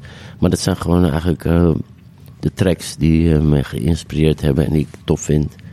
Wist ik, En- is er is er gewoon een Spotify playlist? Maar zo'n spot, eh, ja precies. Als Tien, je, tien uur lang. als je bijvoorbeeld een IKEA-kast koopt en het lukt niet, dan is dit de muziek die, eh, weet je, dan heb je tien uur de tijd om het, weet je. Wie had dat, dat, elkaar- dat, dat jij dan de hulp bent bij het in elkaar zetten van een... Het, het gaat zeker helpen. een Met, met schroefjes en eventjes rustig zitten en af en toe even dansen. Heerlijk. Soms, it's good to clear your mind from time to time, you know. Eh, hoe, hoe bereid, je een, bereid je een set voor, San? Is het, nee, want eh, je draait nog steeds veel vinyl. Hoe... Nou moet ik je eerlijk zeggen dat ehm, af en toe is het heerlijk om eventjes zeg maar, weet je, je te scheren en even de was op te hangen. En f- misschien even een vloer te dweilen of je bed opnieuw op te maken. Terwijl je zeg maar je platentas pakt voor een gig. Maar meestal is het gewoon een kwestie van randomly shit in een tas pleuren en zo snel mogelijk naar het vliegveld rennen. mm, Maar dat, dat werkt alleen als je zeg maar gewoon heel veel goede muziek hebt verzameld. eh, liefde voor trouw. Want je kwam, je kwam er al heel veel. Kun je, kun je ons meenemen op een, eh, eh, op een trip door een avond daar zo in de... Nee, het is eh, is super. klaar gewoon. ik kan het niet heel goed verwoorden. Kijk, ik kan heel erg gepassioneerd over mijn eigen leven praten. Maar weet je, dit was gewoon echt een ding en het moest ook eindigen. Weet je, het is eh, de houdbaarheidsdatum, noem ik dat. En het is ook super mooi dat het op een gegeven moment afgelopen was. Weet je, want bij, bij, de Matzo bijvoorbeeld, waar ik mijn eerste feestjes organiseerde. En de Trouw, waar ik mijn laatste feestjes organiseerde. Het is een heel goed contrast, want eh, bij het ene ging het, bij de Matzo ging het net iets te lang door. En bij de Trouw was het net iets te vroeg afgelopen, maar... Weet je, er zijn ook heel veel mensen, en het zijn van die Facebook, laptop, eh, mensen die echt hun laptop ook daadwerkelijk op hun schoot dragen. Maar die, eh, die zijn nog steeds heel erg van, ja, nou ja, de school, het is geen trouw. En dan, ja, maar de trouw was ook geen elf. En weet je, Ja, dat ja, soort bullshit, ja, weet je, daar, daar heb ik geen boodschap aan. Nee. Ik vind de school fantastisch. Trouw was voor mij persoonlijk, omdat ik daar natuurlijk gewoon een huisdier was en mijn studiootje beneden had en daar bijna elke dag was. En gewoon, weet je, bijna iedereen van het personeel was smoor verliefd op me en ik op hun. En ik deed daar beneden, bij de verdieping, deed ik mijn eigen eh, clubavonden. Maar dat was gewoon eh, f- zo intens. Weet je, als ik daar stond te spinnen bij de verdieping, dan. eh, ik werd een beetje ongemakkelijk zelfs van hoe heftig. Het leek wel een soort van voodoo-tempel. Zo, zo hard als het daar aan toe ging. En het was ook zo. Het was net, net niet te donker en net donker genoeg voor f- funzigheid en alles. eh, Uit die avond is ook je label ontsproten, toch? Eigenlijk wel een beetje, ja. Ik heb eh, op een gegeven moment had ik het briljante idee om een label te starten, terwijl ik helemaal geen. ehm, ja, Niet goed ben met getallen. geen- niet goed ben met getallen en geen skills heb om eigenlijk iets in goede banen te leiden. Maar toen dacht ik van, ah, Rus, ouwe, die kunnen dat hele label voor me runnen. En het enige wat ik hoef te zijn is het gezicht en mijn naam, weet je, te, te verhuren. De eerste plaat, dat ben ik. En de tweede plaat is Derek, mijn oude manager. Want het is een, een zieke drummer uit Katwijk. Die ehm, nog steeds fantastische muziek maakt en en nog steeds een inspiratie blijft. Maar met hem heb ik ook die live shows gedaan voor, voor de plaat Animal. Weet je, die ik in 2012 of 13 heb uitgebracht. En ehm, ja, hij heeft me niet alleen heel erg veel geholpen als manager destijds. En eh, hij is niet alleen heel veel mee geweest, gewoon tijdens de DJ-sets on tour. Maar hij werd ook de drummer van mijn live band. En op het moment dat het zeg maar een beetje ontplofte, toen ging het ongeveer zo dat ik ze, tijdens drum solo's van hem zei van, weet je wat, werk maar wat harder voor je geld. Ik laat je nog vijf minuten lang die, die drum solo doorlokken. Eh, maar hij heeft ook gewoon eh, andere keuzes gemaakt. Maar het is een supergoeie artiest. Waar nog veel van te verwachten is, kan ik je beloven. En ehm sterker nog, we zijn stiekem bezig aan een nieuwe release. Op een labeltje uit Tel Aviv, Mozart. Maar ik wil nog niet, zeg maar, klaarkomen in je gezicht voordat ik, zeg maar, iets seksies heb verkondigd. Zijn we klaar voor het Ik, tweede? wil, ik, wilde net, eh, ik wilde net zeggen. Ja, nee, ik weet het, maar ik zie het ook aan je ogen. Nog meer. Mijn prachtige Florentijnse spiegel. Maar nu heb ik het begrepen, jouw mormelhond deed het. Doe niet zo dwaas, kapitein. Dat kan toch niet? Hoe wil je nu? Duizend miljoen bommen en granaten. De stroom is afgesneden. Dat doet breken nog aan. Duizend bommen en granaten. Wat is er nu weer aan de hand? Ja, en dat is dus zeg maar echt beeldend voor, mijn, voor de rest van mijn leven. Mijn tweede gedeelte na trouw. Toen begon het pas echt donker te worden. Donker, in welke, in welke zin? Eh, heel laat wakker worden. nee. Nee. Het licht en donker, dat gaat vaak samen. Maar ik vond het gewoon grappig om voor te dragen. En we pro- proberen er nu een draai aan te geven. Nee, maar die liefde voor de nacht is, wel- die, die is er absoluut. Ja, maar ik geniet ook heel erg van heel erg weinig slapen. Dus heel vroeg op zijn en heel laat naar bed. Echt Hoe laat sta je op dan? wanneer je wil. Maar het liefst, ik, oké, ik had vandaag bijvoorbeeld, pas, was pas om 11 uur wakker. Maar het was zo lekker, maar het was ook een vreemd bed. Maar normaal gesproken is 9 uur gewoon eigenlijk een soort van kukkelekoe time. Ik zweer het, het is heel raar.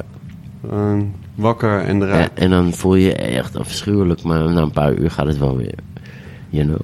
Voel je iedere ochtend afschuwelijk? Nou, als ik om vijf uur ga pitten en om negen uur wakker word, dan missen we één uur. Het gaat namelijk, bij, bij het slaappatroon gaat het heel erg om drie, vijf, oneven getallen.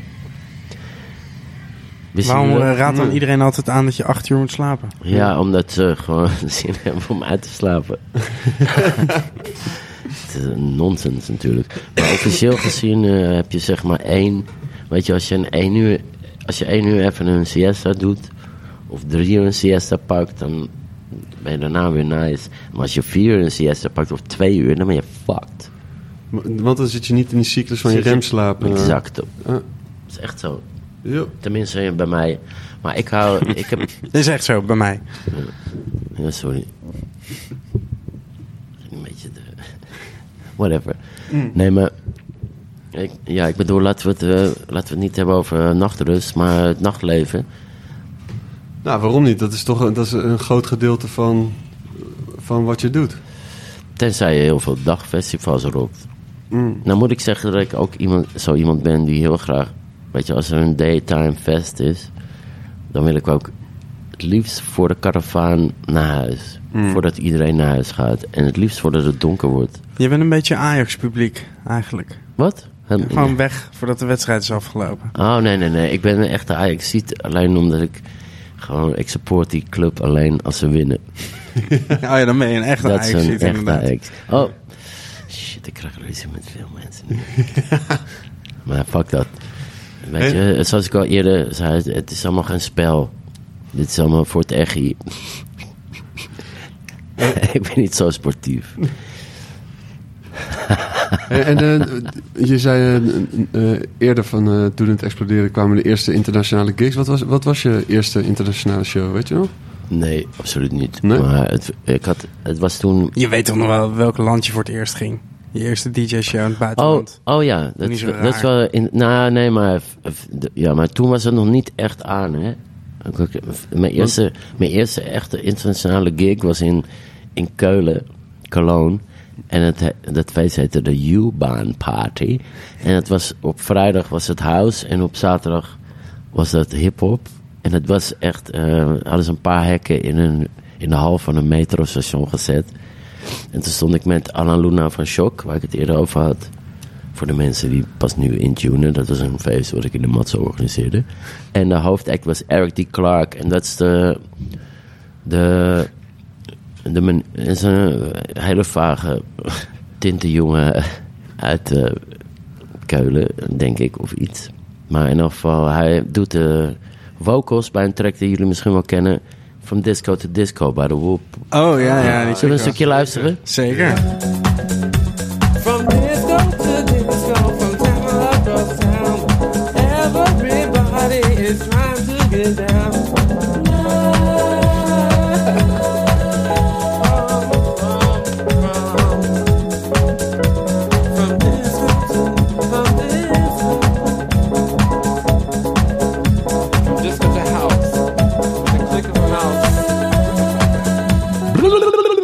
Ik, trouwens, ik, wel- eh, nee, ik, ik wil ook heel graag eventjes... Ik heb daar een edit van gemaakt, namelijk met Meloen. En die ehm, mocht niet uitgebracht worden, omdat er rechten op zaten. Maar die ga je nu toch aan ons geven. Ja, nee, nu even laten horen. Even Ja. een stukje hiervan. Dat is beter. eh, deze klinkt te veel stoerder, you know?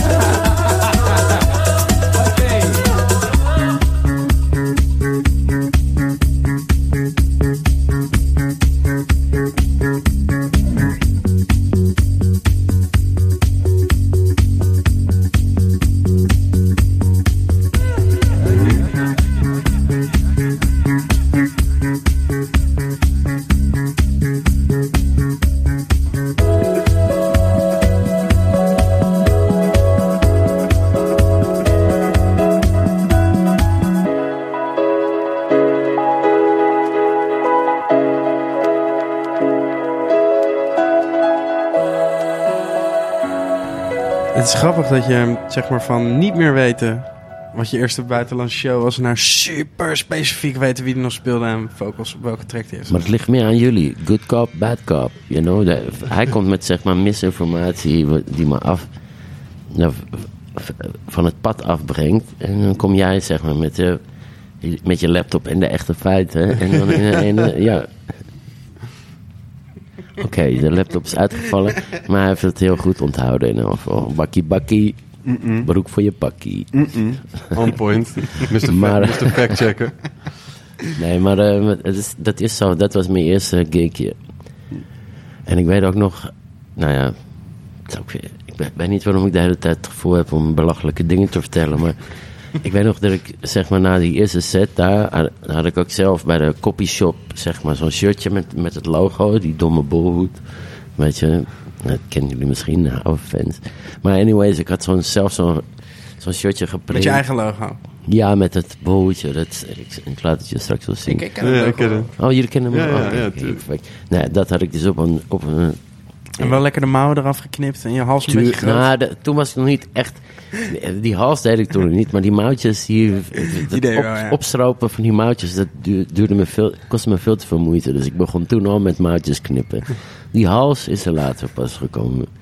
Maar anyways, na die set, ik was zo trots. En wauw, mijn eerste gig in het buitenland. En ik weet niet of je dat weet, maar alles wat ze zeg maar serveren aan drankjes in, in eh, Duitsland, dat komt in de vorm van een halve emmer. en die Red Bull eh, vodka was dus ook zeg maar zo. En ik zo trots, ik denk van nou, ik ga even, even een kijkje nemen op de dansvloer. En ik loop rond en iedereen kijkt er net zo met het, weet je, na, naar me van, van kleine boy hier met zijn gigantische emmer, geel drankje. Vodka en Red Bull, dat wordt geel. Met een geel shirt. En aan het einde van de tour, over de dansvloer, en dan kwam ik weer terug backstage. Zag ik ineens gewoon mijn eigen sigaret drijven in dat drankje waar ik nog een slok van had genomen. Nou, waarschijnlijk wel een paar slokken. Maar toen begreep ik waarom iedereen zo gek naar me keek. Klein jongetje met een gigantische. Maar klein hoe oud was je, hoe oud was je toen? Nou, ik ben nog steeds niet echt gegroeid, maar Nee, maar als je refereert aan... nou, dit was zeg maar 97 of 96 of zoiets. Dus Hoe lang draai je al? ja, vraag me toch niet hè, dat Je weet toch dat ik niks van getallen weet. Nee. Ik ben eh, eigenlijk begonnen met dat feestje van in die, in die kut coffeeshop waar ik die fucking chill-out met reggae Ja, deed. hoe oud was je Dat was toen? 93. Oké. En nu zijn we in 2019, als ik het goed heb. Zeker wel. Dus, zoiets. En, en sindsdien... Ik roep altijd heel erg trots 30 jaar, maar volgens mij zijn we nog niet? You do the math. Hoe oud ben je? 41. Ja, dan draai je nog geen eh, 30 jaar, nee. Maar Ja, gelukkig. Wel bijna. Het zou Maar- gênant zijn dat ik eh, 30 Maar, jaar... en, en, en sindsdien natuurlijk... Wie eh, wel dan, 30 jaar, jezus. Get a job, or get a room. Jezus, Get a boot. get a booth. Oké, Hey, maar en sindsdien, eh, eh, sinds Keulen, eh, van Japan tot Mexico tot Brazilië, wat, wat is een plek waar je vaker bent geweest en waar je echt graag, eigenlijk het liefste speelt? nou het is grappig dat je, eh, behalve Mexico, zijn Brazil en Japan inderdaad twee van mijn favoriete plekken. Maar het komt meer, kijk, in Brazil is, is de hele scene gewoon best wel, ja, nog steeds niet helemaal volwassen. No offense. De laatste keer dat ik in Brazil eh, heb gedraaid, toen nam ik een tas met, heb ik alle labels, zeg maar, hier om me heen. Ook bij Clone ben ik komen aankloppen en Rush Hour en Dekmantel. Gewoon iedereen die promo's had, heb ik mijn hele platentas gevuld.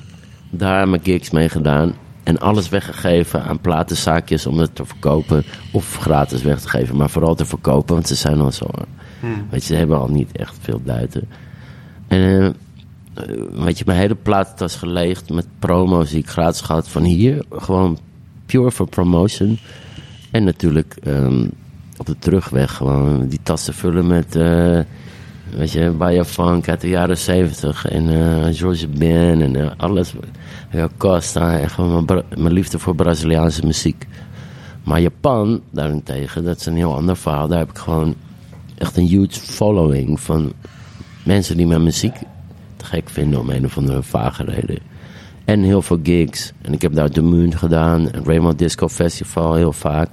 Maar ook Vent en Liquid Room en eh, weet je, de Sankies had je ook nog en de Boom en AGH. En eh, ik heb eigenlijk alles in Japan ook wel een beetje uitgewoond. Maar daar zijn er gewoon heel veel. eh, ik weet niet, ik heb een onverklaarbare connectie met, met Japan. I don't know why. Ja, als je je Maar in, principe, maar in principe, nogmaals, om even mijn punt duidelijk te maken. ik, ik geloof maar- niet in eh, de beste plek ter aarde, of de beste club, of de beste sound, of de beste DJ. We horen allemaal hand in hand te dansen, kameraden, toch? Mhm. Dat, dat was jullie eh, Haagse. Nou, dat is Rotterdam. Rotterdam, maar. Oké, oké, sorry, sorry.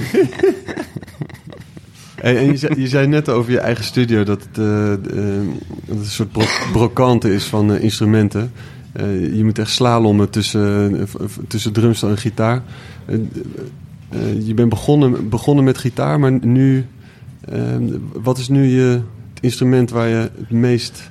Nou, vocaal, gek genoeg. Vocaal, ah. Ja, het, het rare is, ik bedoel, ik bedoel, ik speel nu alles, zeg maar, heel erg mm, middelmatig. Maar wel met veel... Intuïtief. Ja, maar met veel meer passie. Ik was zeg maar als tiener was ik echt snel op gitaar. En nu speel ik gewoon ja, bijna alsof ik gitarist ben bij Fela Kuti. Gewoon, weet je, één hele sikke riff voor een half uur. Mm. En daardoor ga je trippen. En dat doe ik eigenlijk ook met mijn synths. En met de manier hoe ik drums, percussie, bas en eh, alles doe. Maar vocaal, en dat is ook mede door Ton Trago, dat heb ik eh, veel meer leren ontwikkelen en embracen. Alleen door ehm, ja, het zelfvertrouwen wat mensen me gaven in eh, hoe ik zing. En het gekke is, is dat ik zeg maar, weet je, ik, eh, Otis Redding bijvoorbeeld, dat is een supergoeie soulzanger voor de mensen thuis. eh, uit ja, de jaren 60, begin jaren 50 begon hij al. Maar die zat op mijn rug getatoeëerd. Maar ik heb zeg maar nooit één moment over nagedacht of, of, of, of verwacht dat ik zeg maar zo zou klinken. Maar op het moment dat, weet je, dat ik eh, eh, eh, geprezen werd voor mijn stem en dat het een karakter had, toen werd het pas eigenlijk iets interessants. En toen dacht ik ineens van, wow, weet je, fucking Jim Morrison of een Tom Waits bijvoorbeeld, is nog veel beter voorbeeld. Zijn is niet echt een goede vocalist, maar hij is fucking goed in, in zingen. Maar heb je dan dat compliment nodig om... om Nou, ik nam me gewoon niet zo mezelf niet zo serieus destijds. Maar ik, ik heb Volgens nu- mij zei Tom precies hetzelfde. Ik namelijk moet- over die vocals. Dat jij een keer ook zoiets tegen hem hebt gezegd. Ja, van- ik heb hem namelijk ze- hetzelfde teruggedaan. Ik heb Ja. hem heel erg, maar kijk, hij zingt niet echt veel nu op zijn eigen tracks. En ik moet echt bijna met een, een lat op de vingers getikt worden door mijn vrienden. Van, San, kan je alsjeblieft één keer niet zingen over die plaat? Want je doet het de hele tijd en het, het is niet... eh. Weet je, pff, mensen vinden dat gewoon eh, ja, bijna compulsive worden. En dat was ook niet de bedoeling, maar... Ik Ja, voel misschien me, moet je gewoon singer-songwriter worden, Sam. Nee, ik ben al lang wat ik ben en het gaat, niet, het gaat niet veranderen. Ik kan wel doen wat ik wil, maar dat Lekker gaat... een kampvuurtje, akoestische Nee, nee, gitaar. nee, ja, nee, precies. Li- liedjes over gevoel. Ja, maar dan... Nee, dat, dan, dan wordt, dat wordt een soort van acid trip waar je helemaal geen zin hebt. En waarschijnlijk duw ik iemand in het vuur. maar...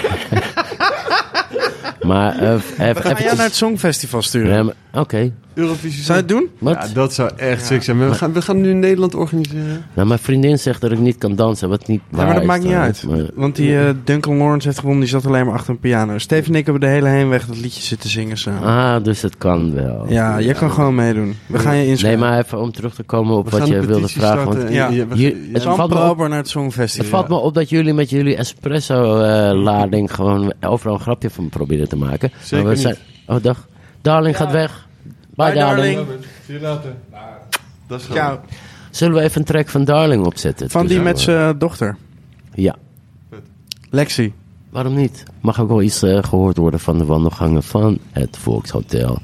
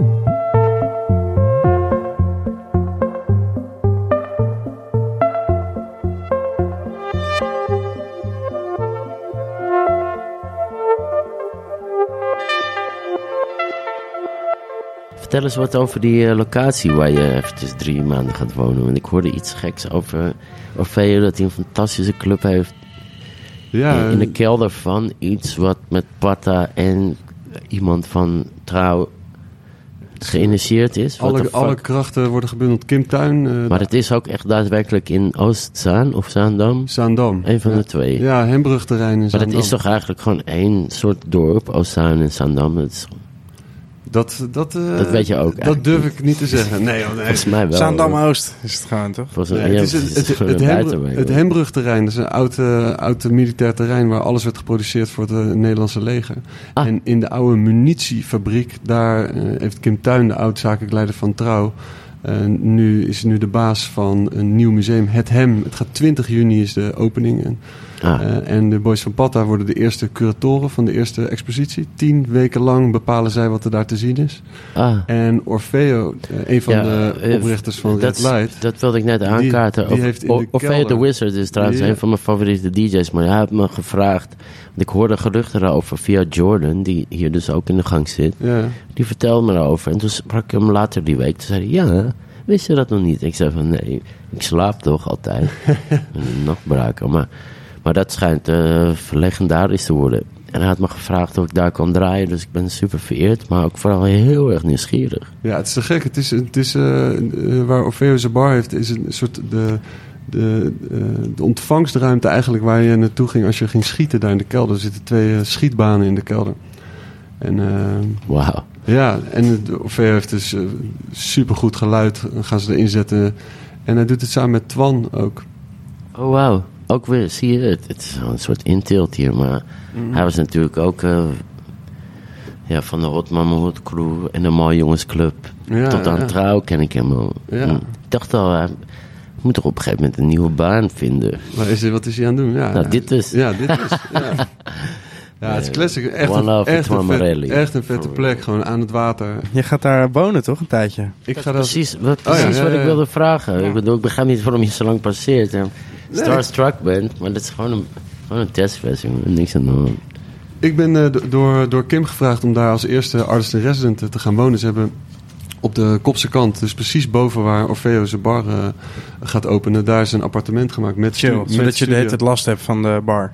Nou, ik zal je vertellen, ze hebben, ze, hebben, ze hebben een slaapkamer gebouwd als een, een box in een box. Ah, Dus ja. Met een glazen plafond. Dat iedereen je ziet liggen als je aan het aftrekken bent. Nou zeg, Wauw, bedoel, wat is dit nou weer? Als je, wilt, als je wil kijken hoe ik me aftrek, dan kan je me gewoon bellen. hè? Stuur gewoon een video Ga ik zeker ervan. doen. Ga ik zeker Ga je facetimen? Ja, Zal ik jou even je back facetimen? Dat, zie je. Wat is dat dit? klinkt echt Jongens. helemaal niet oké, dit. Ho, ho, ho, ho, ho, even bij de les. Ja, Ja, jullie het- zijn zo'n proper aan het interviewen. Ja, sorry, sorry, sorry. Jezus. Ja, maar jij- van jullie. Lekker Bert en Ernie. Sam, wat, wat staat er op je rider? Niks meer. Ik mag niks meer hebben. Maar meestal, het, nu tegenwoordig is het melk en eh, eh, thee. Trouwens, eh, daar wil ik eerder... Waarom dan? Ja, omdat het gewoon... Weet je, wat, wat heeft een DJ nou als je twee uur zet te spinnen aan een fles met wodka? Ja, vind ik een, Dat vind ik echt bullshit. Ik heb liever dat de promotor gewoon even een glas komt brengen uit beleefdheid. En als het glas op is, dan komt hij gewoon braaf met een nieuw glas aankakken. Dat is alles wat je moet doen.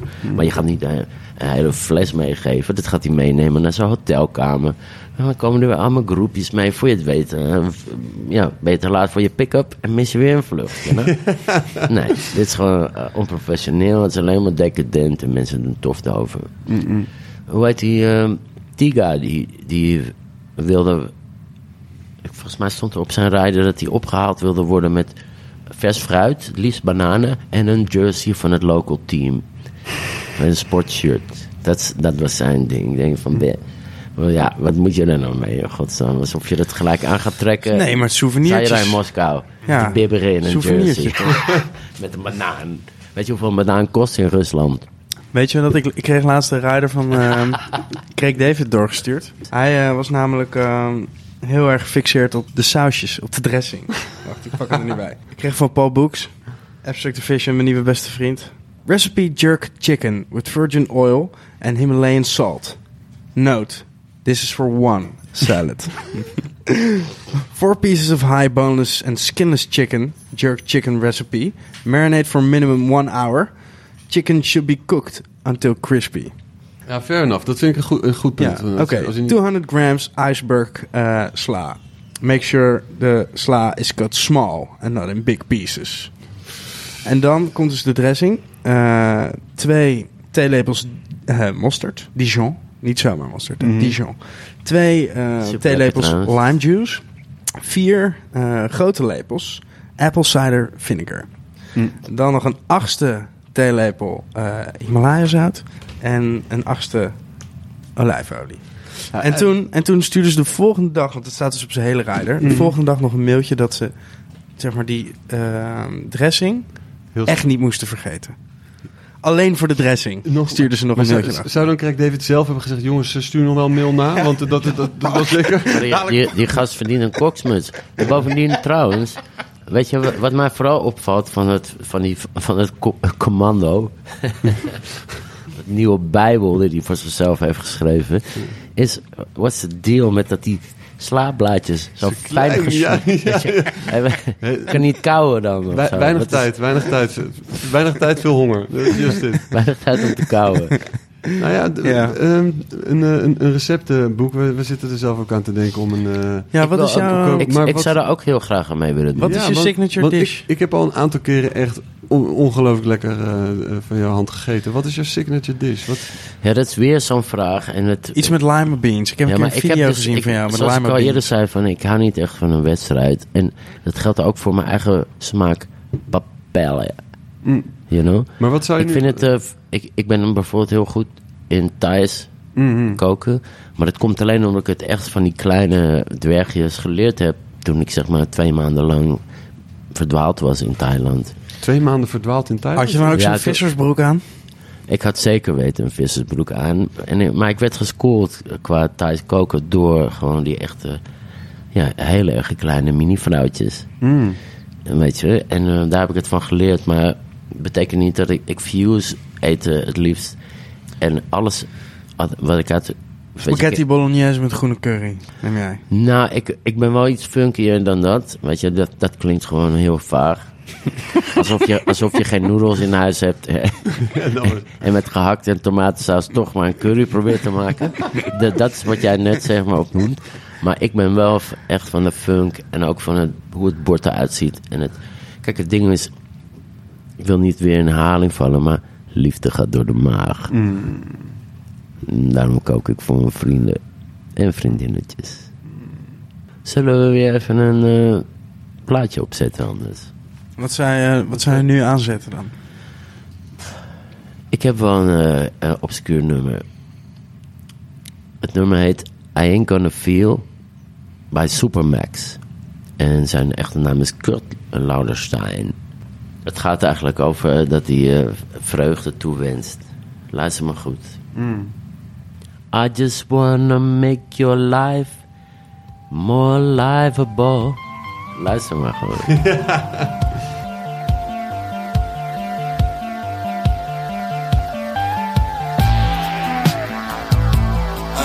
Gonna feel like you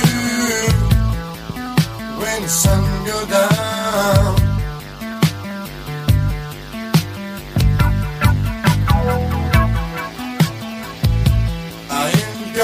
like you when morning comes around.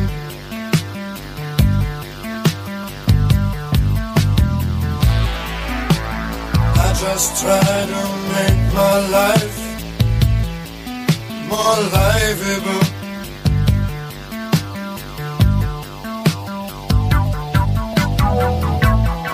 But you just make your life more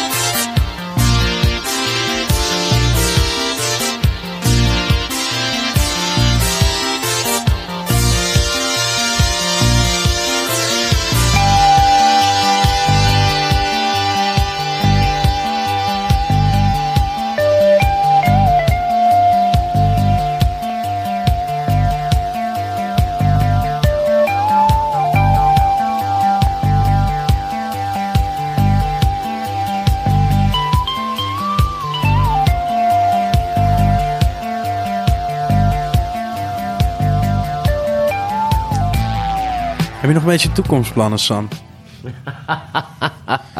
Ambities? Ja, natuurlijk.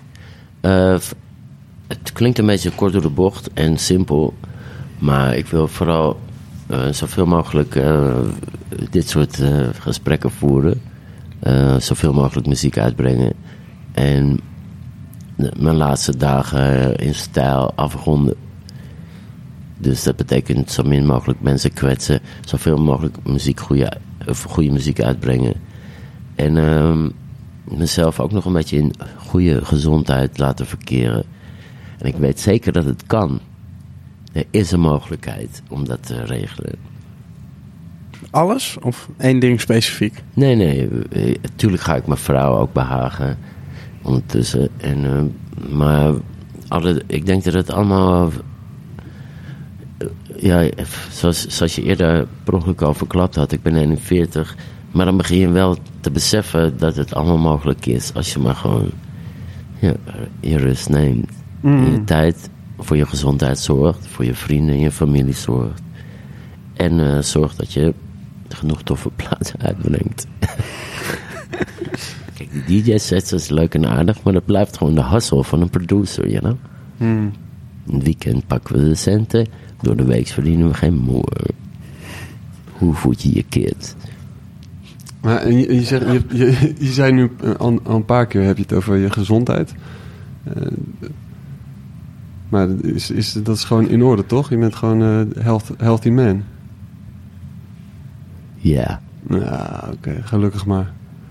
Nee, ik heb er af en toe wel een klein beetje stress over, maar dat valt hartstikke mee. En ik denk dat het goed is om, wat, je, eh, wat betreft, gezond eten en niet te veel zuipen en niet te... Ja, maar je, dat eh, stip je wel nu een paar keer aan. Op verschillende manieren laat het- je dat, doorschemeren. Het over drinken. En als je, oh ja, als nee, dan maar oh, wisten jullie dat nog niet, luisteraars? Ik ben een crack-alcoholic, maar dan zonder crack. Hmm. Nee, maar dat is wel iets wat zeg maar er heel erg makkelijk in kan sluipen. En op een gegeven moment wil je, wil, wil je hoofd niet meer drinken, maar je lichaam wil het wel. Weet je, en dat is een beetje eh, een gevaar waar je voor moet oppassen. Maar daar, daar ben ik heel goed mee bezig al, al een paar jaar. Maar ja, het is ook eh, een kwestie van weet je, als je het aanpakt, dan ben je al in elk geval op weg ergens heen. Maar je kan ook Als je het niet erkent. erkent, nee, maar ook echt aanpakt. Erkennen, dat is makkelijk. Maar je moet gewoon, ja, het aanpakken. En ik denk dat het eh, tussen jou en mij en, oké, de luisteraars nu dan. Ehm, ik zie het voorlopig gewoon zo gebeuren dat het, weet je, gewoon, ja, dat je dat het voor, eigenlijk voor iedereen eigenlijk het beste werkt. Als je gewoon een paar maanden per jaar even detoxt. En dan kan je daarna weer eventjes vieze doen en, en eh, uit, de, uit de slof schieten. Maar het is wel belangrijk dat je het balanceert. Want dat is waar het leven en deze hele planeet om gaat. Balans. Als we met z'n allen op één continent gaan zitten, dan, weet je, dan gaat die planeet hangen. En dan rollen we zo, zeg maar, naar de zon toe. En dan, voor je het weet, brandt die hele fucking eh, party down. Dat wil je niet. Maar heb je de ruimte om die balans te vinden dan? Ja, die ruimte creëren. Maar dat is voor mij ook makkelijk praten, omdat ik, weet je, zo lang al, dus geen 30 jaar, maar behoorlijk lang al bezig ben. En daardoor ruimte creëer om eh rustiger aan te doen.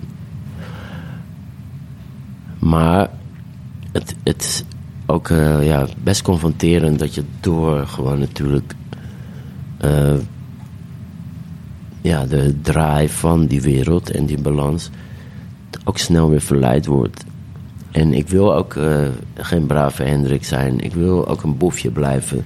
Maar wel een boefje wat zeg maar vervelend blijft tot het einde der dagen, you know? Ik wil niet zeg maar mezelf kapot zuipen of weet je. Ik heb met alle andere eh, dingen niet echt zoveel problemen gehad ooit in mijn leven. Maar met, eh, met alcohol eh,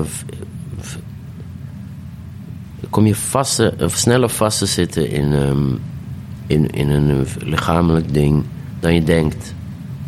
Het is niet eens psychisch, maar het is gewoon dat je lichaam erom schreeuwt. En dat als je stopt, dat je organen ook kort sluiten. Als je zeg maar in ene stopt. Dus Maar ja, goed nieuws. Ja. Eh, ik ga binnenkort weer keihard in die rehab mode. Maar dan zul je mezelf, eh, of zul je me zelfs dan eigenlijk een beetje hetzelfde aantreffen. Gewoon veel te jolig en brutaal. En rehab mode is dan die twee of drie maanden eh, gewoon echt even... eh, Vier maanden. Vier maanden balans, eh, balanstijd. Vier maanden niks en daarna wordt het saai. En dan ga, begin je weer aan de fles. Mag ik een slokje trouwens?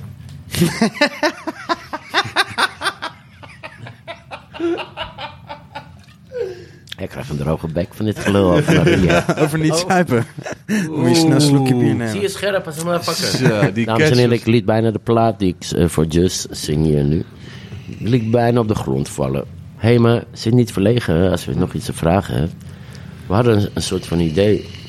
Je wilde het hebben over Animal.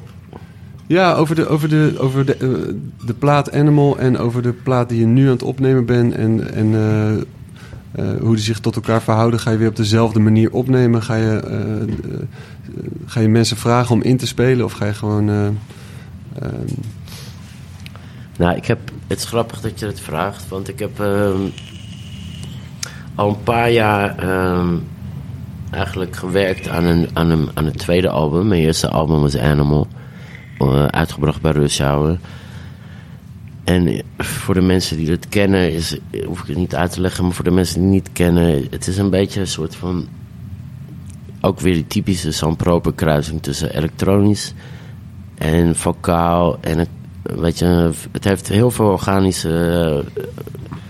Het heeft een organische dubbele side, zeg maar, een tweede kant wat dat betreft. En ehm, ik heb op een gegeven moment in Brazilië een plaat geschreven en die was helemaal toen was ik daar veel te lang, dus was ik super geïnspireerd. Heb ik heel veel toffe dingen gemaakt. Maar die was heel erg Braziliaans getint. En dat ging ook heel erg over een soort van, eh, ja, echt eh macumba. En het ging me heel erg spiritueel werd dat. En toen kwam ik terug, dacht ik van ja, dit is eigenlijk een beetje vergezocht. En toen heb ik op een gegeven moment eh, het hele plan, het hele roer omgegooid. En een nieuw album gemaakt. Wat ook nog maar half in de stijger stond hoor, daar niet van. Dat ge- geldt ook voor dat eerste ding in Brazil. Maar ehm, eh, ook dat idee wat ik toen, waar ik toen mee kwam, maar toen wilde ik alles helemaal alleen doen.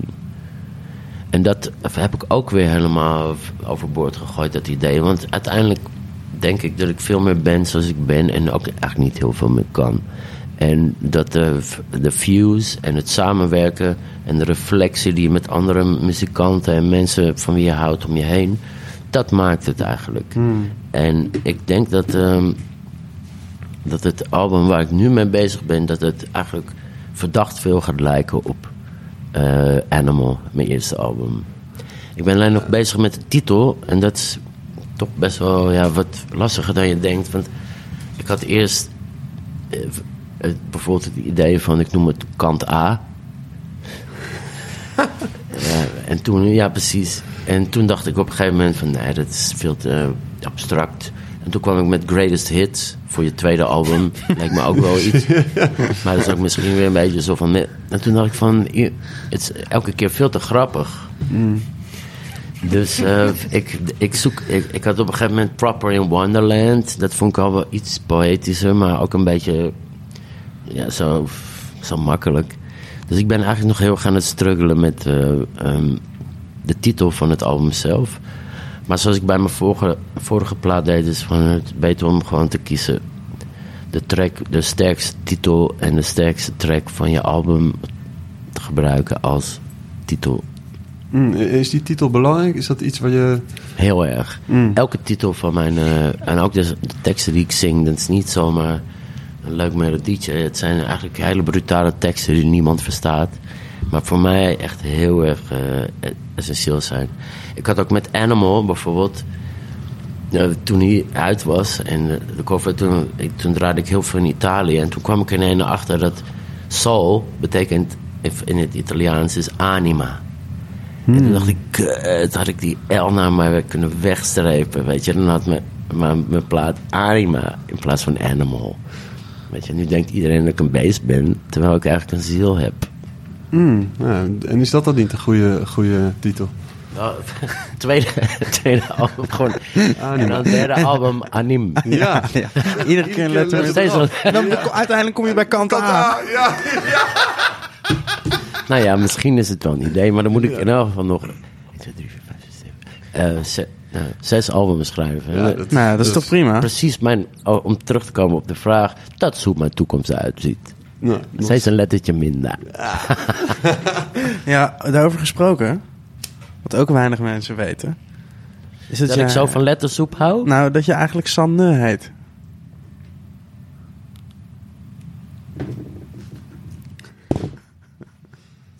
Leugen. Maar het is met een stomme ne, toch? Ja, het is wel een stomme nu. Nee, eh, oké, maar shit, ik heb wel toch al zo verteld, maar inderdaad is het zo... Nee, het is niet waar trouwens. Ja, nee. Alleen ja, in mijn nee. paspoort heet ik zo. De meeste mensen krijgen een kopstoot als ze me zo noemen. En, en eh, heb ik nou goed... En, eh, en, eh? en, ja, en, eh, inderdaad. Sander. Nee, maar luister. ik- eh, nee, nee. Weet je hoe het ging? Eventjes voor de record. Maar mijn ouders die hebben slaande ruzie gekregen toen ik in de buik zat. Van een van die twee. En ehm, eh, het laatste echte gesprek... nee, gesprek wil ik niet zeggen. Eh, De laatste echte ruzie die ze hadden over... Over mijn welzijn was, ging over mijn naam, want daar konden ze niet uitkomen. En ik heb toevallig laatst, eh, kan ik je laten zien of later doorsturen. Maar ik heb een lijstje gevonden met zeg maar. De opties? ja, de opties van alles. En het gekke is, eh, ja, nou, uiteindelijk zijn ze dus eh, eens geworden eh, over één naam, Sanne. En dat is eigenlijk ehm, ehm, naar aanleiding van Sanne Sannes. Dat is een hele erg zieke fotograaf, Nederlandse fotograaf, die zichzelf eh, dood heeft gereden op, op de, de zeeweg naar eh, Steven de Pevens huis, toevalligerwijs. Wat? Ja, dat kwam ik ook pas later, later achter. Ja, ik dacht, ja, whatever. Maar daar ben ik naar vernoemd. Maar de reden waarom het, zeg maar, waarom Sanne, zelfs als ik het, het komt mijn bek niet eens uit. Maar waarom het heel gek klinkt als mensen me zo noemen, is omdat mijn moeder altijd al het afkortingje San heeft gebruikt. En eh, ja, dat is, Maar het is altijd, beter dat is dan- altijd zo gebleven. Het is maar iemand- beter dan Sander, Maar uiteindelijk. ja, Ik weet het niet. Ik, zoals ik al zei, ik geloof niet in eh, beter. Ja. Kijk, sommige mensen die hebben echt een, een, zan, een zanderhoofd of een zenderhoofd of een Sannehoofd. Of eh weet je, ik ken ook eh, jongens die Sanne heten. En daar klopt het helemaal bij. Maar omdat mijn moeder me vanaf het begin af aan als Sanne heeft genoemd. Is het Sanne? heel- San heeft genoemd. Ja. San. Nee, je, je, je kan het nog niet Stomme uitspreken. San. Stomme ne. San. En, en jouw vader, eh, schreef hij nou voor goede tijden, slechte tijden of zo? Heb, heb ik dat gedroomd? Nee, hij, heeft, eh, hij, hij, hij deed de redactie voor Scope, maar dat kennen jullie nog niet. Dus voor jullie tijd Het is een filmblad uit de jaren tachtig. Heel tof. Maar hij was daarvoor ook al journalist voor verschillende dingen. En op een gegeven moment is hij eh, meer scenario gaan schrijven. Op een gegeven moment is hij als het, onder het alter ego... Nee, onder de alias is het technisch. Nee, whatever. Hij, is op een gegeven moment als Jaap Knastenhuis in het programma van Wim. Schippers voor VPRO Radio maken. En hij heeft ook met Borat, de roots van Jeske Vet, gewerkt. eh, maar hij had heel veel met, met ehm, VPRO eh, te maken. En op een gegeven moment, ja, in verband met zijn scenario schrijven, is hij een serie gaan vertalen. The Restless Years. En toen die serie eh, in Australië, of weet je, s- eh, ophield, is hij dat zelf gaan uitbouwen. Maar zijn idee, of zijn opdracht was eigenlijk om dat script te vernederlandsen. En daar, daar heeft hij uiteindelijk een scenariofabriek mee gemaakt. En ja, eh, goede tijden, slechte tijden heeft hij zeg maar uitgeschreven. Maar ook eh, op het juiste moment voor de juiste prijs verkocht. En toen heeft hij drie kinderboekjes geschreven. En nu is hij weer blut. Met drie halfbroertjes en zusjes aan mijn zijde. dus dat. Maar genoeg over mijn vader. Zullen we even een liedje luisteren? Nee. Eh, dit is Jaap Knastenhuis met Beslagen Ramen.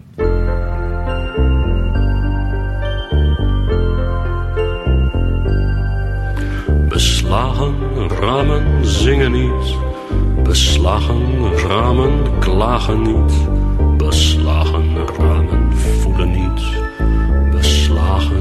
ramen bedoelen niet. Beslagen ramen. Beslagen ramen. Zagen razen als mijn darmkwartet, mijn hoofd, mijn hart, mijn kaaltoepet, het vederbastje, o vogel mijn, het inzicht uit mijn raamkozijn, gedragen door een kakelkoor, gevangen in een koud kantoor, doe jij je werk, o vogel mijn, je ziet me niet, het doet nog geen pijn, beslagen ramen zingen niet,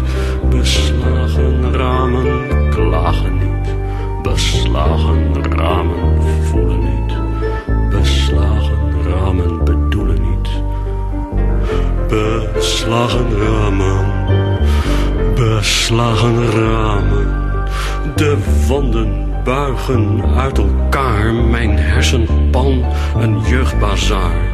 Ik wacht op jou, jij gaat voorbij, jij mussenbeest. Je hebt geen tijd voor mei of april. Je stroden haar valt zo het wil. Mijn gruizige lusten beslaan mijn bril. Je bent er wel, maar niet voor mij. Ik sluit het raam, maar het gaat nooit voorbij.